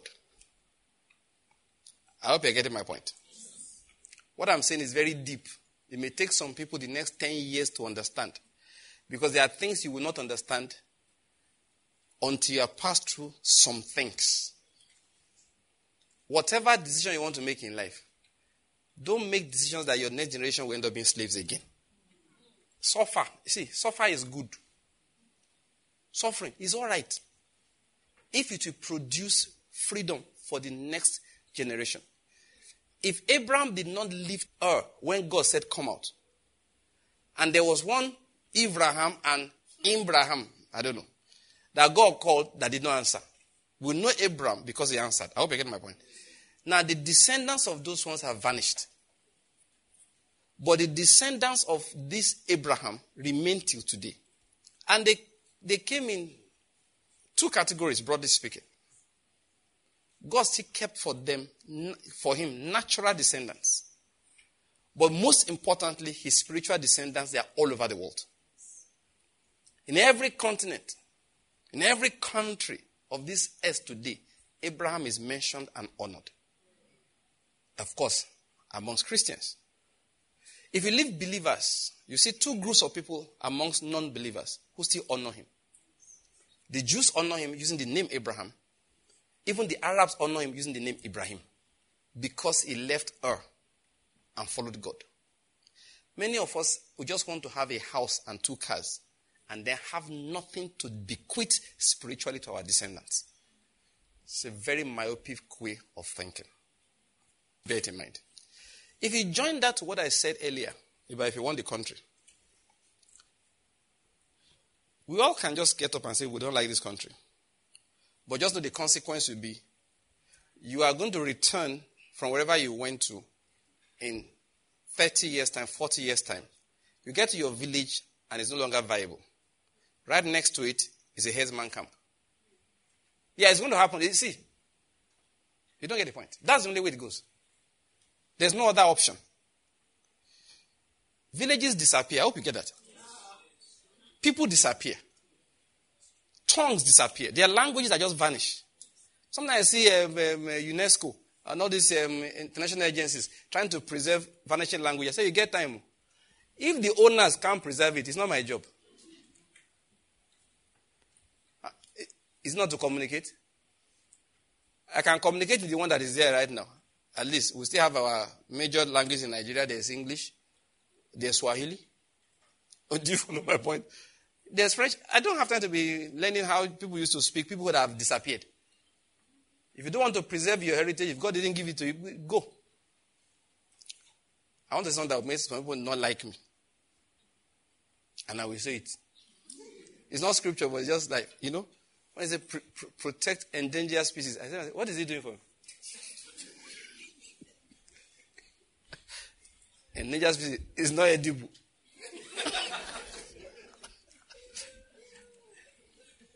It says endangered. Have you heard that cow is endangered? Is buffalo endangered? Bison is not endangered. Bushmeat is not endangered. Listen, sorry, like I said, some of you may not like me, but I've not seen chicken that's endangered, so I don't have any problem. When you see endangered chicken, I will protect it. When you see one parakeet inside one big bush in the jungle, say I should protect it. Why? He says the rare species, new species will come up. Listen. the Lord is good. I did not even get into that. You know? That's why it's good to stick with your message. The one he didn't send you. When you now preach it now, you now get confused. Anyway, I went into okay, I don't know why I got into that. I remember now. So that's why people disappear. You know, I'm talking about people disappearing. If you don't fight for something, I'm just saying that me, I don't have time to be using my energy to preserve what language the people did not fight for. That's the point I'm making. And I'm just telling Christians, bear that in mind. Anything you want to preserve will require a sacrifice from your hand. And stop talking from both sides of the mouth. Stop being double minded. You say one thing and act in another way. If you say everybody look for greener pastures, I don't have a problem. When we have all gone, the village will disappear. It will. You will return in 30, 40 years' time and find nothing there. Then you find headsmen camps and stuff, and you'll be complaining against the federal government. Federal government, what do you want me to do? Preserve a place for you that you don't want? A word that says is not for the wise. Let's get into the main message again. What were we talking about? We have been blessed. The curse has been broken. In Christ Jesus, we are free. Poverty is not our portion. Lack is not our portion. Now, I said something earlier that when you find, um, okay, let's put it this way. When you find a curse and the blessing comes in, what happens? The blessing has to kind of fight off the curse, even though the blessing is now the established owner of the life. When God said to Adam, That day you will surely die, death had to fight off the force of life. That's the way it works, and it takes time. But now we're reversing it now. So, life is working in us now. Somebody say amen to that. Amen. So, you and I need to cooperate with life. We need to cooperate with life. We have to let life take over. You have challenges, you have problems, it's not a sign that death is in charge of your life now. No, life is, but life is working to push off death. It's important we understand it because sometimes people don't realize it, so they wonder why do I still have to fight? No, God can, you know, like Asa, God can bless you so much. You now think that life is supposed to be like that. So 35 years of your reign, because when you, Asa came into power, he did a lot of spiritual reforms that made him have peace for 35 years. Then the 36th reign of the reign of Asa, what happened? Baasha came against him. And then, but what happened? He had become what? Complacent. Complacency does happen, in which case you will just start, you know, you will neglect to do the things that actually brought you victory in the first place. That also happened to Asa. Uh, for time's sake, we will not read it, but it's in 2 Chronicles chapter 16. Now, but what happened was that at a point in time, problems came. And God said to Asa, You were not supposed to have solved it the way you did. You were supposed to go back to the way that you solved your life's problem, the national problem in the first place, which was through revival, through repentance, through imbibing the commandments of God. Don't ever think you got to a place in life where you don't need to exercise yourself in the things of God. You have to. So when you have problems, sometimes you just telling you to go back and pray. It's not because prayer doesn't work anymore. Say, go and pray some more. It just means what? Go and pray some more. All right, the Lord is good. So let's let's continue. I was trying to say I was trying to get somewhere, right?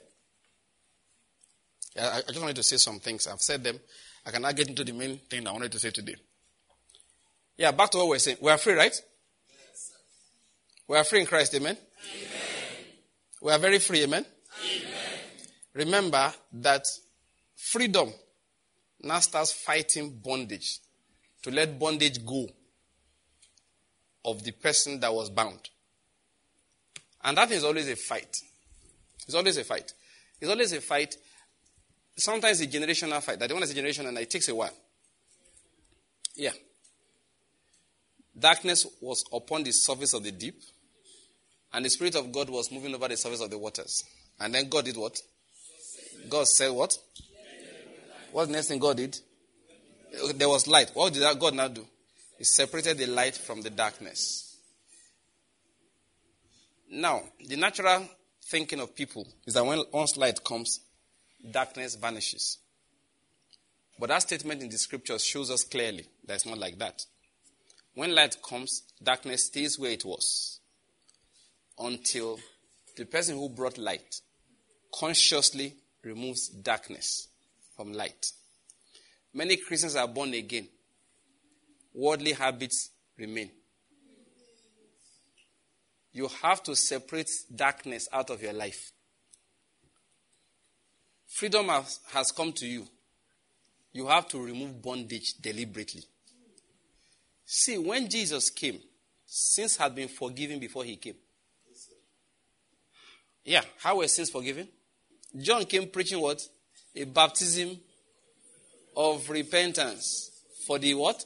Forgiveness of sins. Their sins were forgiven by the baptism of John. But why were they still in bondage? Because even though you have been set free, you have to fight off that spirit of bondage. It doesn't go naturally. It has to be told, get out. Please follow what I'm going to say. I'm going step by step on this. That thing has to be told, get out. You have to tell, see, I'm not a Christian. Old habits, go away. You will not wake up in the morning and old habits will just leave you alone. Normally, when you first give your life to Christ, what happens is that that new light floods you so much, you don't notice the old one. But it hasn't gone. That's why people backslide. Yeah, suddenly, for the first one we gives life to Christ, he wants to go to church. He thinks, I don't go to clubs anymore. Listen, the club attraction is there. But now the church attraction is so strong, you don't notice. Sometimes those who are following you up will stop coming because they think you have grown. Then your friends will now come and attack. They, ah, you are alone this evening. What's going on? Come, let's go. You know, people get confused because they think that, ah, this other man wants to give his life to Christ. He never wanted to go. Why am I still wanting to go? It's because you need to do what? Separate that darkness away. You have to deliberately say to your friends, the things I used to do, I do them no more. There's a great change in my life ever since I got born again. Let the redeemed of the Lord do what? Say so. You have to say it. You have to deliberately say, This is not my life anymore. I used, you know what I found out? If Christians will do this, they will overcome anything. But they give up usually because they are surprised. Why do I still have this thing? Why do I still have this attraction? It's because light has come, but darkness must be separated. That's why Paul said, said purify yourself of what? All defilement of flesh and spirit. A Christian still has to deliberately purify himself. Those who preach some funny grace doctrines make it look like it doesn't matter. Once you're born again, once you're born again, please leave that in. It's a lie.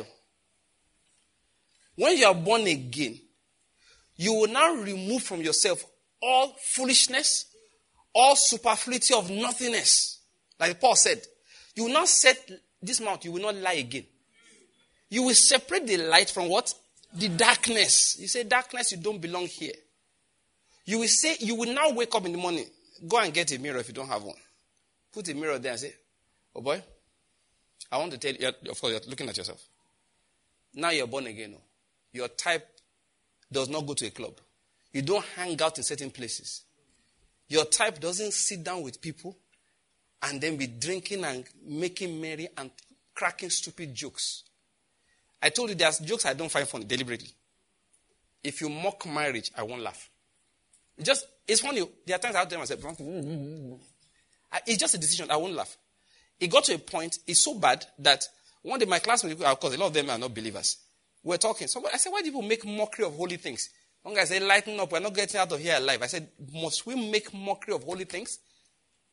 You don't look. People, use, my classmates used to call me a Buharist. That I'm a Buharist. I, I said, no, it's my head of state. So somebody joined our class group. He said, "Ah, you are welcome. You are welcome. Have fun here, but let's give you a few give you a few rules. The day you abuse the president, bank is coming for you. Just get ready to fight bank you." I said, "I'm happy people." They told they were telling people. People are joining the class group. Say, "Hey, there are some rules here. One of them is you want to mock the head of state or insult Nigeria. Get ready for. They mention my name number one and a few other people. You abuse my head of state. I don't laugh. That's I don't laugh. I don't. There were certain uh, certain opinions I, I shared recently about the president, former president Buhari. I'm just people were shocked. They were shocked. You had that opinion. I said I did. When you say it? I said it was head of state. I said it before he won the election. After he did, I zipped my mouth. Eight years after he left, I said, look, this is why I can't say now we are streaming. I said, this was my reason why I did not vote for him anytime. These are the things about him I did not like. But he never said in eight years. I said, no, he's head of state. I'm too busy praying for him. I don't have time to be analyzing his faults. Now that has gone to Daura, ah, Hakanaga, warn yourself. Oh. But I can't even do that now. You know, there's an honor that goes with being a former president. So we just have to just, we just look. Your grumbling is not going to change anything. So just leave this thing. I'm talking about discipline. You will tell yourself, this is not how they spend money. You are a child of God. You will tell yourself, this is not how they talk to friends. You're a child of God. You will tell yourself, this is not how they pray. Please, get our study material we've been doing on prayer. And of course, we did a long series on it. Know the kind of things to pray about. Yesterday we were talking here. It was beautiful. The kind of things you hammer yourself in prayer. That this mouth stop lying. You enter the closet and pray until the mouth can't lie again. You tell my, my, eh, your mouth and your heart, stop being jealous. Why do you, why are you the jealous people? Nigerian English. so why are you jealous of people? Sit down and instruct yourself. You will not be jealous. You will not be angry when other people make progress. In fact, out of your little, you will contribute. You will, it's an instruction to yourself. You see why I'm saying all of these things? This is why I say it. Having been freed, freedom starts fighting off what? Bondage. Light starts fighting with darkness. And they say, look, freedom says, I will win if you cooperate. Light says, I will win if you cooperate. But light of freedom can never win if you, the owner of the life, does not actively participate in the battle. You know what? Satan knows. Satan knows. So you know what he does? Read Rick final quest. It's inside the book. Satan tries to switch you through his subtlety, tricks to make you fight on his side, to make you fight to retain yourself in bondage, to make you persevere in darkness, even though you are supposed to be in the light, to make you walk as if you are in bondage, even though you are free, to make you walk as if you are under a curse, even though you have been blessed. So, you know what you need to do?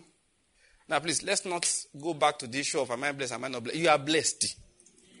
Just write it down somewhere on your wall before you leave the house. Abraham's blessings are mine. Stick it somewhere. In Christ Jesus, I've been blessed with every spiritual blessing in heavenly places because I am in Christ. Once you put that there, please, there's no need to pray about it. Say, Lord, bless me. Say, Lord, I'm blessed. I am already blessed. Nobody can separate me from your blessing. I am blessed. So let's take the fight to the next level. The next level is to not tell darkness, you don't belong here. To tell a curse, you don't belong here. And how do you do that? It's not just now. Now, since that Satan is very um, trickish, all right? What he does Think about it. He tries to bait us. He sells us stuff. First, for many of us, I can't sell a lie to us that we are not blessed, okay? So what he does is to get people involved in actions that bound, binds them so that they create a new set, a new life of bondage. And they think it's the old one. No. It's the new life of bondage that's just continuing where the old one stopped. Why? Because of current actions. Let me give you an example. The fellow is broke. Now, being broke is not a big deal. In fact, God has ordained that everybody must pass through a season of being broke in life. Yeah, you must. Because there are critical tests that you must experience, you must pass. In life, a, blessing is a, that whatever you will experience is a gift of God. So before God gives it, he, he tests people. All right? So there are critical tests that you will never experience unless you are broke. I hope you're getting my point. And that, that test is necessary for your promotion. You have to pass it in the midst of being broke. There are so many, like, test of faithfulness is not for those who have, have eaten. You get what I'm saying? They give you money. Take this 50,000 and go to market. Meanwhile, you personally, you have 500,000. Why will you steal anything from it unless you are particularly demon possessed? Of course, when you get, you have 500k of your own. You will spend 51,000 and give it to them. You bring receipt and everything. So God doesn't test you at that point. All right? That's a different kind of test entirely. It's test of crazy people. Test of normal people is simple. Make sure he has not eaten that day. Give him 50,000 naira to go to the market. Let's see how he's going to account for it. Now there is temptation. You don't need a demon here. Flesh is doing his work well. know, there are things that demons need to do. There are things that flesh does by itself. You reach the market, 50,000 naira. You have not eaten. You don't have money saved up anywhere. And you're supposed to account for everything. You know, you will sit down there. You know what I've noticed? Human beings, that's where we are. If you're a good Christian, you won't steal any money. But there's something else you do that God will say you're a thief. Which is like, okay, if I buy, buy from you, what's my cut? Did you catch that? Yes.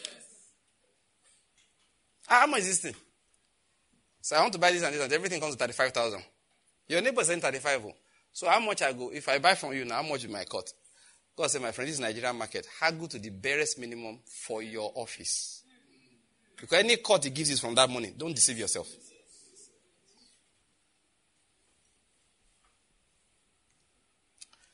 There's something I was supposed to get involved in buying some time ago, not too long ago. It's, it's in foreign currency and all of that. So the person said, okay, I just want you to know that um, if you guys buy, because I was one that contacted the person, this is so and so and so dollars, a few hundreds of dollars, eh, it's for you or, you know. I said, okay, no problem. So I went to meet my guys. I said, well, we have been offered this amount in discount. I don't get the point. If, if I'm supposed to, like, okay, let's say $1,000, all right? Okay. I just wanted to, okay, instead of paying 15,000, but this fellow said that, all right, we can pay 14. But that's not what I was told.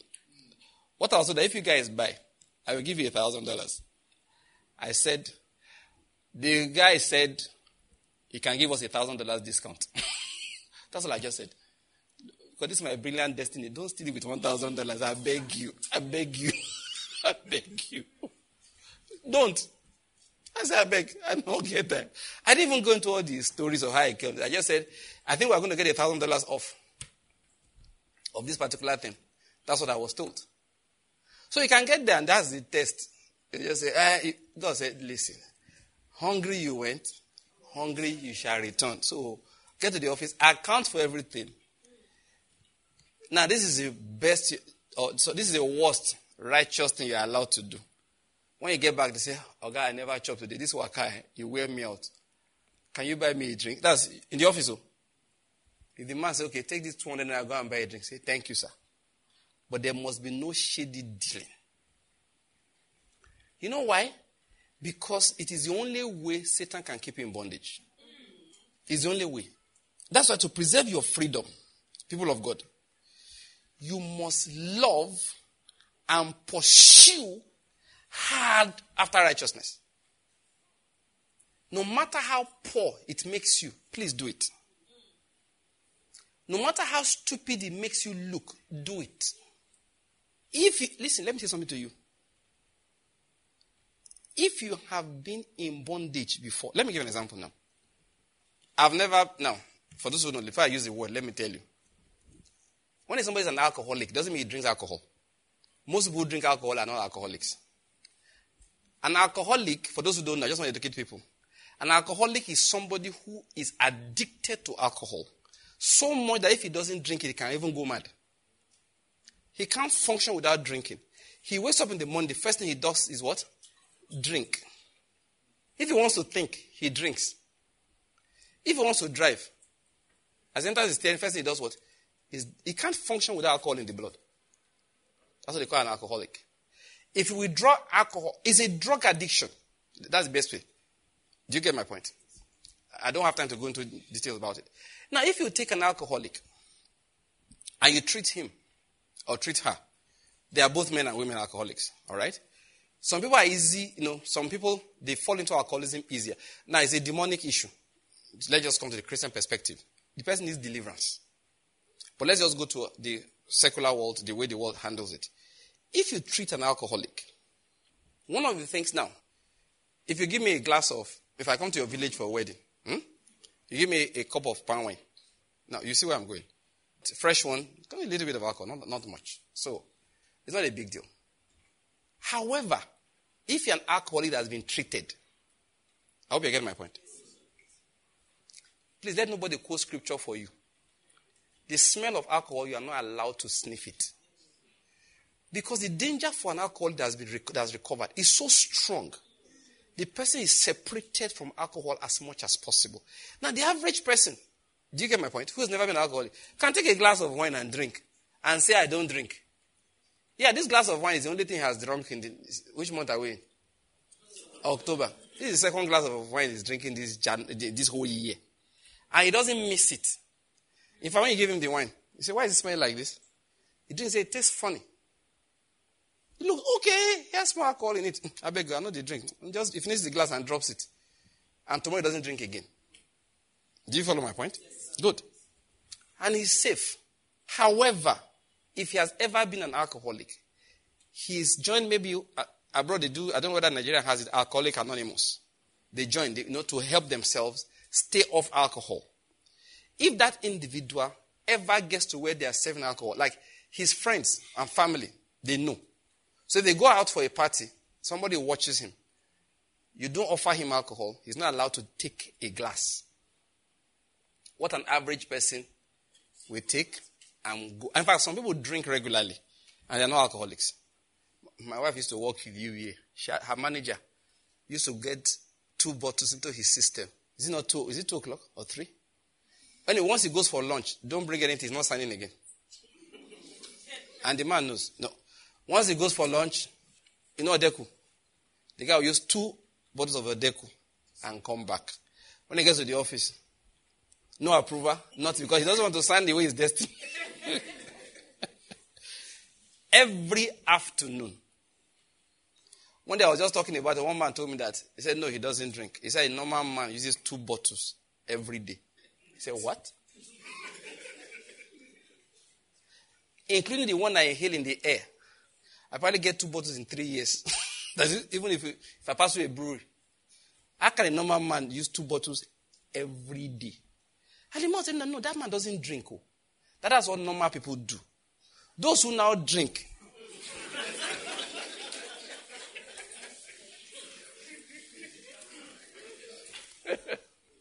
the Lord is good. He said, Pastor Bank, what are you talking about? Get to the point. If you have ever been in bondage to Satan, please don't go near any of his temptations. For you, the repercussion is dire. That's where I'm going. If you've ever been in bondage to poverty, let faithfulness, righteousness, and honesty rather die than not have them. Because these are traps of the devil. You don't play around it. Pastor, I keep on telling people, say, eh, in America, they don't go to church. In Europe, they don't go to church. They are still blessed. I said, but they do, we're never under the kind of curse you're under now. When God breaks your own, go to church. When they start telling you things like that, is how they want to keep you back in bondage. When they tell you that, hey, these people didn't pray, look at what happened to them. I said, bro, I need my own prayer. They were never cursaholics. You know what they call cursaholic? We're talking about alcoholics, right?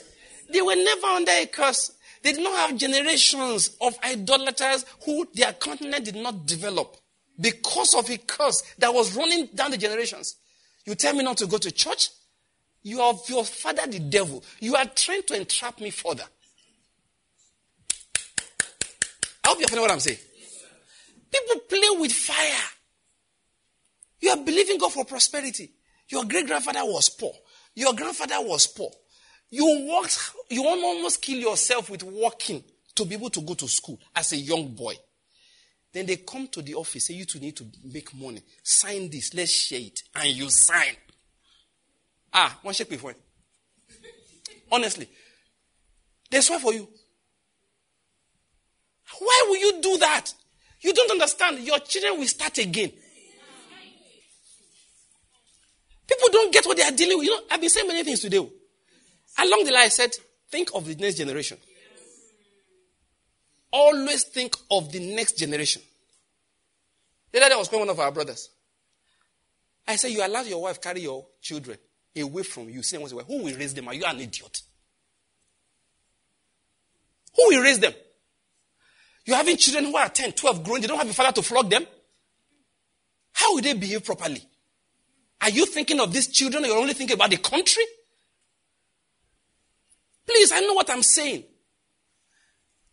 Your father, your father suffered because his own father couldn't get anything done.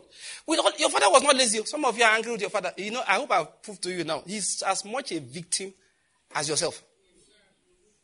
The man was working hard. See, if you are talking about business, these boys who dig around town, I hope you know they are more hard working than your bank manager. Those guys wake up in the morning, eh? They do one funny thing. You may not know. They get take money, eh? They buy small upper and water and drugs. Yeah, you don't know. You think, yeah, they buy drugs. After eating, they sniff something, inhale something. That's why they can dig for the next five hours and they don't feel pain. See, must I teach you everything? I've got the name of the drug. For Adolf Hitler to overrun Europe in a few weeks, he gave all the soldiers drugs. They could fight for three days without sleeping.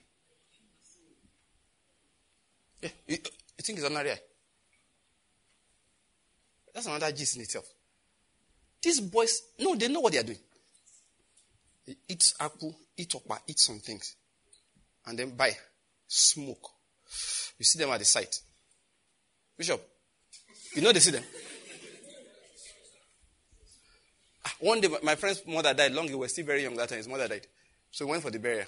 So after a while, I wasn't used to it. It was now nice. We left, we left, we came there. We just graduated from school. They were doing it. After a while, the music stopped. So my friend said they had gone to refuel. So I looked. The boys were all, they were smoking. He said, no, Banky, they need it. We wanted to play all night. It is an ordinary eye. That's what they do. No, that's why drugs sell so much. They, they start digging for you. They dig for you for five, six, seven hours non-stop. For how much money? At the end of the day, how much do you give them, Bishop? 4,000 naira. And somebody just sits behind a desk and be tweeting. Uh, all these motivational speakers that lie. Aspire to acquire the desire you admire. And do not retire, but refire. You will be firing, firing, yana, yana, yana. Those boys have perspired, they have desired, they are still digging. So if you think your father didn't try, forget that thing. He tried. He dug mountains and mountains of yam. At the end of the day, spear grass came, penetrated everything. He brought to the market, nobody bought. He borrowed money to buy the yam sets. What can he do? He didn't know there was, he didn't know there was spear grass there. He starts again. It's called a curse. Why am I saying all of these things? Fight for your children with honesty. Break that thing. When they say, eh, sign, say, Oga, I beg you. The Lord bless you. I know if I do, I will make money. But if I do, my children will be poor. Leave that thing.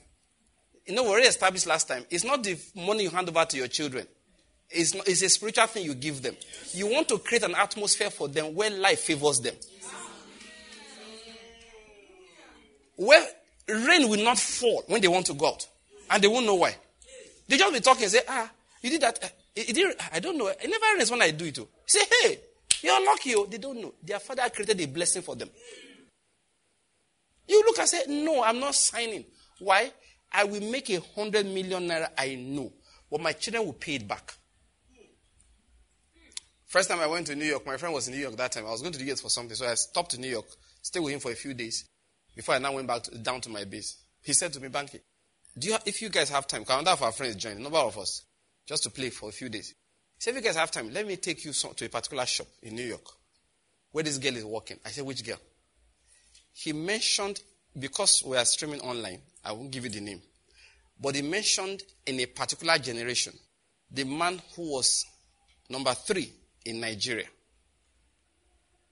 He reminded me of the way the family lived, how much opulence and affluence was around them. He said, Let me take, take you where. He said, He married this woman, this was the only child she had.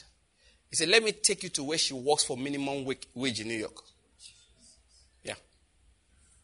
He said, If you want, we'll go. Just let's go there and go and buy something. She'll be the one to serve you. He said, Her mother used to fly to buy cosmetics. See, those who export children all over, thinking that if I just go somewhere, my children will have it in life. Forget that. They can be there working for minimum wage. Oh, they can be there working for minimum wage, digging. That's what the Bible calls hewers of wood and fetchers of water. Look, they will be in a prosperous environment. They are hewers of wood and fetchers of water. Let's look. Let's not joke with these things. So, some of look. Let, one thing I, I, I dropped it today as I was preaching. Brethren, brethren, please, let's live a life that will compel God to bless your children. Yes. That God said, no, these children must be well with them. Friend man told me something once. I never connected it on. He said, he said, listen, Banky, some of these industrialists you know in Nigeria, he said when their fathers left the villages and, co- and went to church to become catechists, they were outcasts. Everybody was worshiping idols. This man went to church, became a catechist could hardly pay their school fees. Said, now, this man will sit down and command the destinies of thousands of men with a signature. They are the type that now look and say, What is going on? They, okay, give them five billion naira, and it's from his pocket change. When they pay dividends, sometimes eh, in this country, you'll be shocked to what no people earn. Now, these people, they just see them go to church, they're just clapping like this. They pay dividends, 200 billion. You never hear. They drive one little old Corolla to church like the rest of you. What some people will not tell is that all the mission they are doing in one area, one person is funding it. But you won't know. One woman that just, she and children just be sitting in church and be smiling. My friend said, go and check their fathers. So some of them were catechists who could hardly pay fees. See, eh? Stop thinking of, eh, I must hammer. You don't have to hammer. But leave something behind that none of your descendants will know the meaning of poverty. This America we'll talk about today. Go and see what their pioneers suffered. Go and see. Read the story of Abraham, Isaac, and Jacob. Did they live for themselves? When Jacob was going back home, he told Laban, I need to go and prepare an inheritance for my children. Say, Laban, I don't have a problem with working for you all my life. He said, but one day, what will I tell my children I left for them? He said, I got to go home. He went back to take over the lands that God promised so that his children will have it. As I tell you, one day when my brother was talking, he said, I said, What about your children? He said, That's the only problem. We have been thinking about it. I said, It's the only problem. So you left it unsolved? That should have been the first one you will solve now. I'm sorry, oh, some people disagree with me. I will never leave it. Look, there are too many opportunities in Nigeria to educate children. I'm not sending a teenager out of my sight. Go to school where you're only one hour flight away from me. I don't need a visa to see you. After that first degree, you can go anywhere. I don't care. Because my, for me, what's most important is that I, I make sure you are serving God. I'm not getting you out of, ah, no. Don't care how much money. Can't afford the people that I know that I'm close enough to speak with. the richest of them, told me that no, I observed all his children. Said, no, no, you go to school down the road where I can see you. They all went to Covenant University. So after that, anything they want, I can pay. And when I say anything, no, it's the kind of pay you walk up to. Uh, that is the plan. I want to go and do masters and so on and so and so, so here. the school says $35,000. He opens a drawer, cash, cash $35,000 and give you. Go to school. So, but until that time, I beg, I want to be seeing you. I want to be sure you are going to church. I want to be sure you are going to church. When you are finished going to church, after that, I, I don't, I've tried. I've done the one that's my own. I cannot be praying for you. What am I going to say? See, I know about how to live free. Oh, we'll continue next time. Living free. We must love and pursue what? Righteousness. Let me just drop the other two points and I close. I won't explain that all. Number two, we learn to walk by faith, which is a currency that we spend in the garden, is faith. And number three, you learn to be a cheerful giver. Please, that giving thing. Church, we have turned it to sow and do what? Reap. That's not what I am preaching. So don't even think I'm going that way at all. Being a giver of money and all of that is part of it, but that's not the issue is to know your life must be poured out as a drink offering and that you are satisfied in it. It's something you must learn. That's why I say you must learn giving and make sure you're a giver. It's beyond just dropping offerings. We'll talk about it. But let me just stop it here because of time. I didn't realize I've spoken for this long. But let's give the Lord thanks this morning. Say, Lord, thank you for the word. Just give the Lord thanks.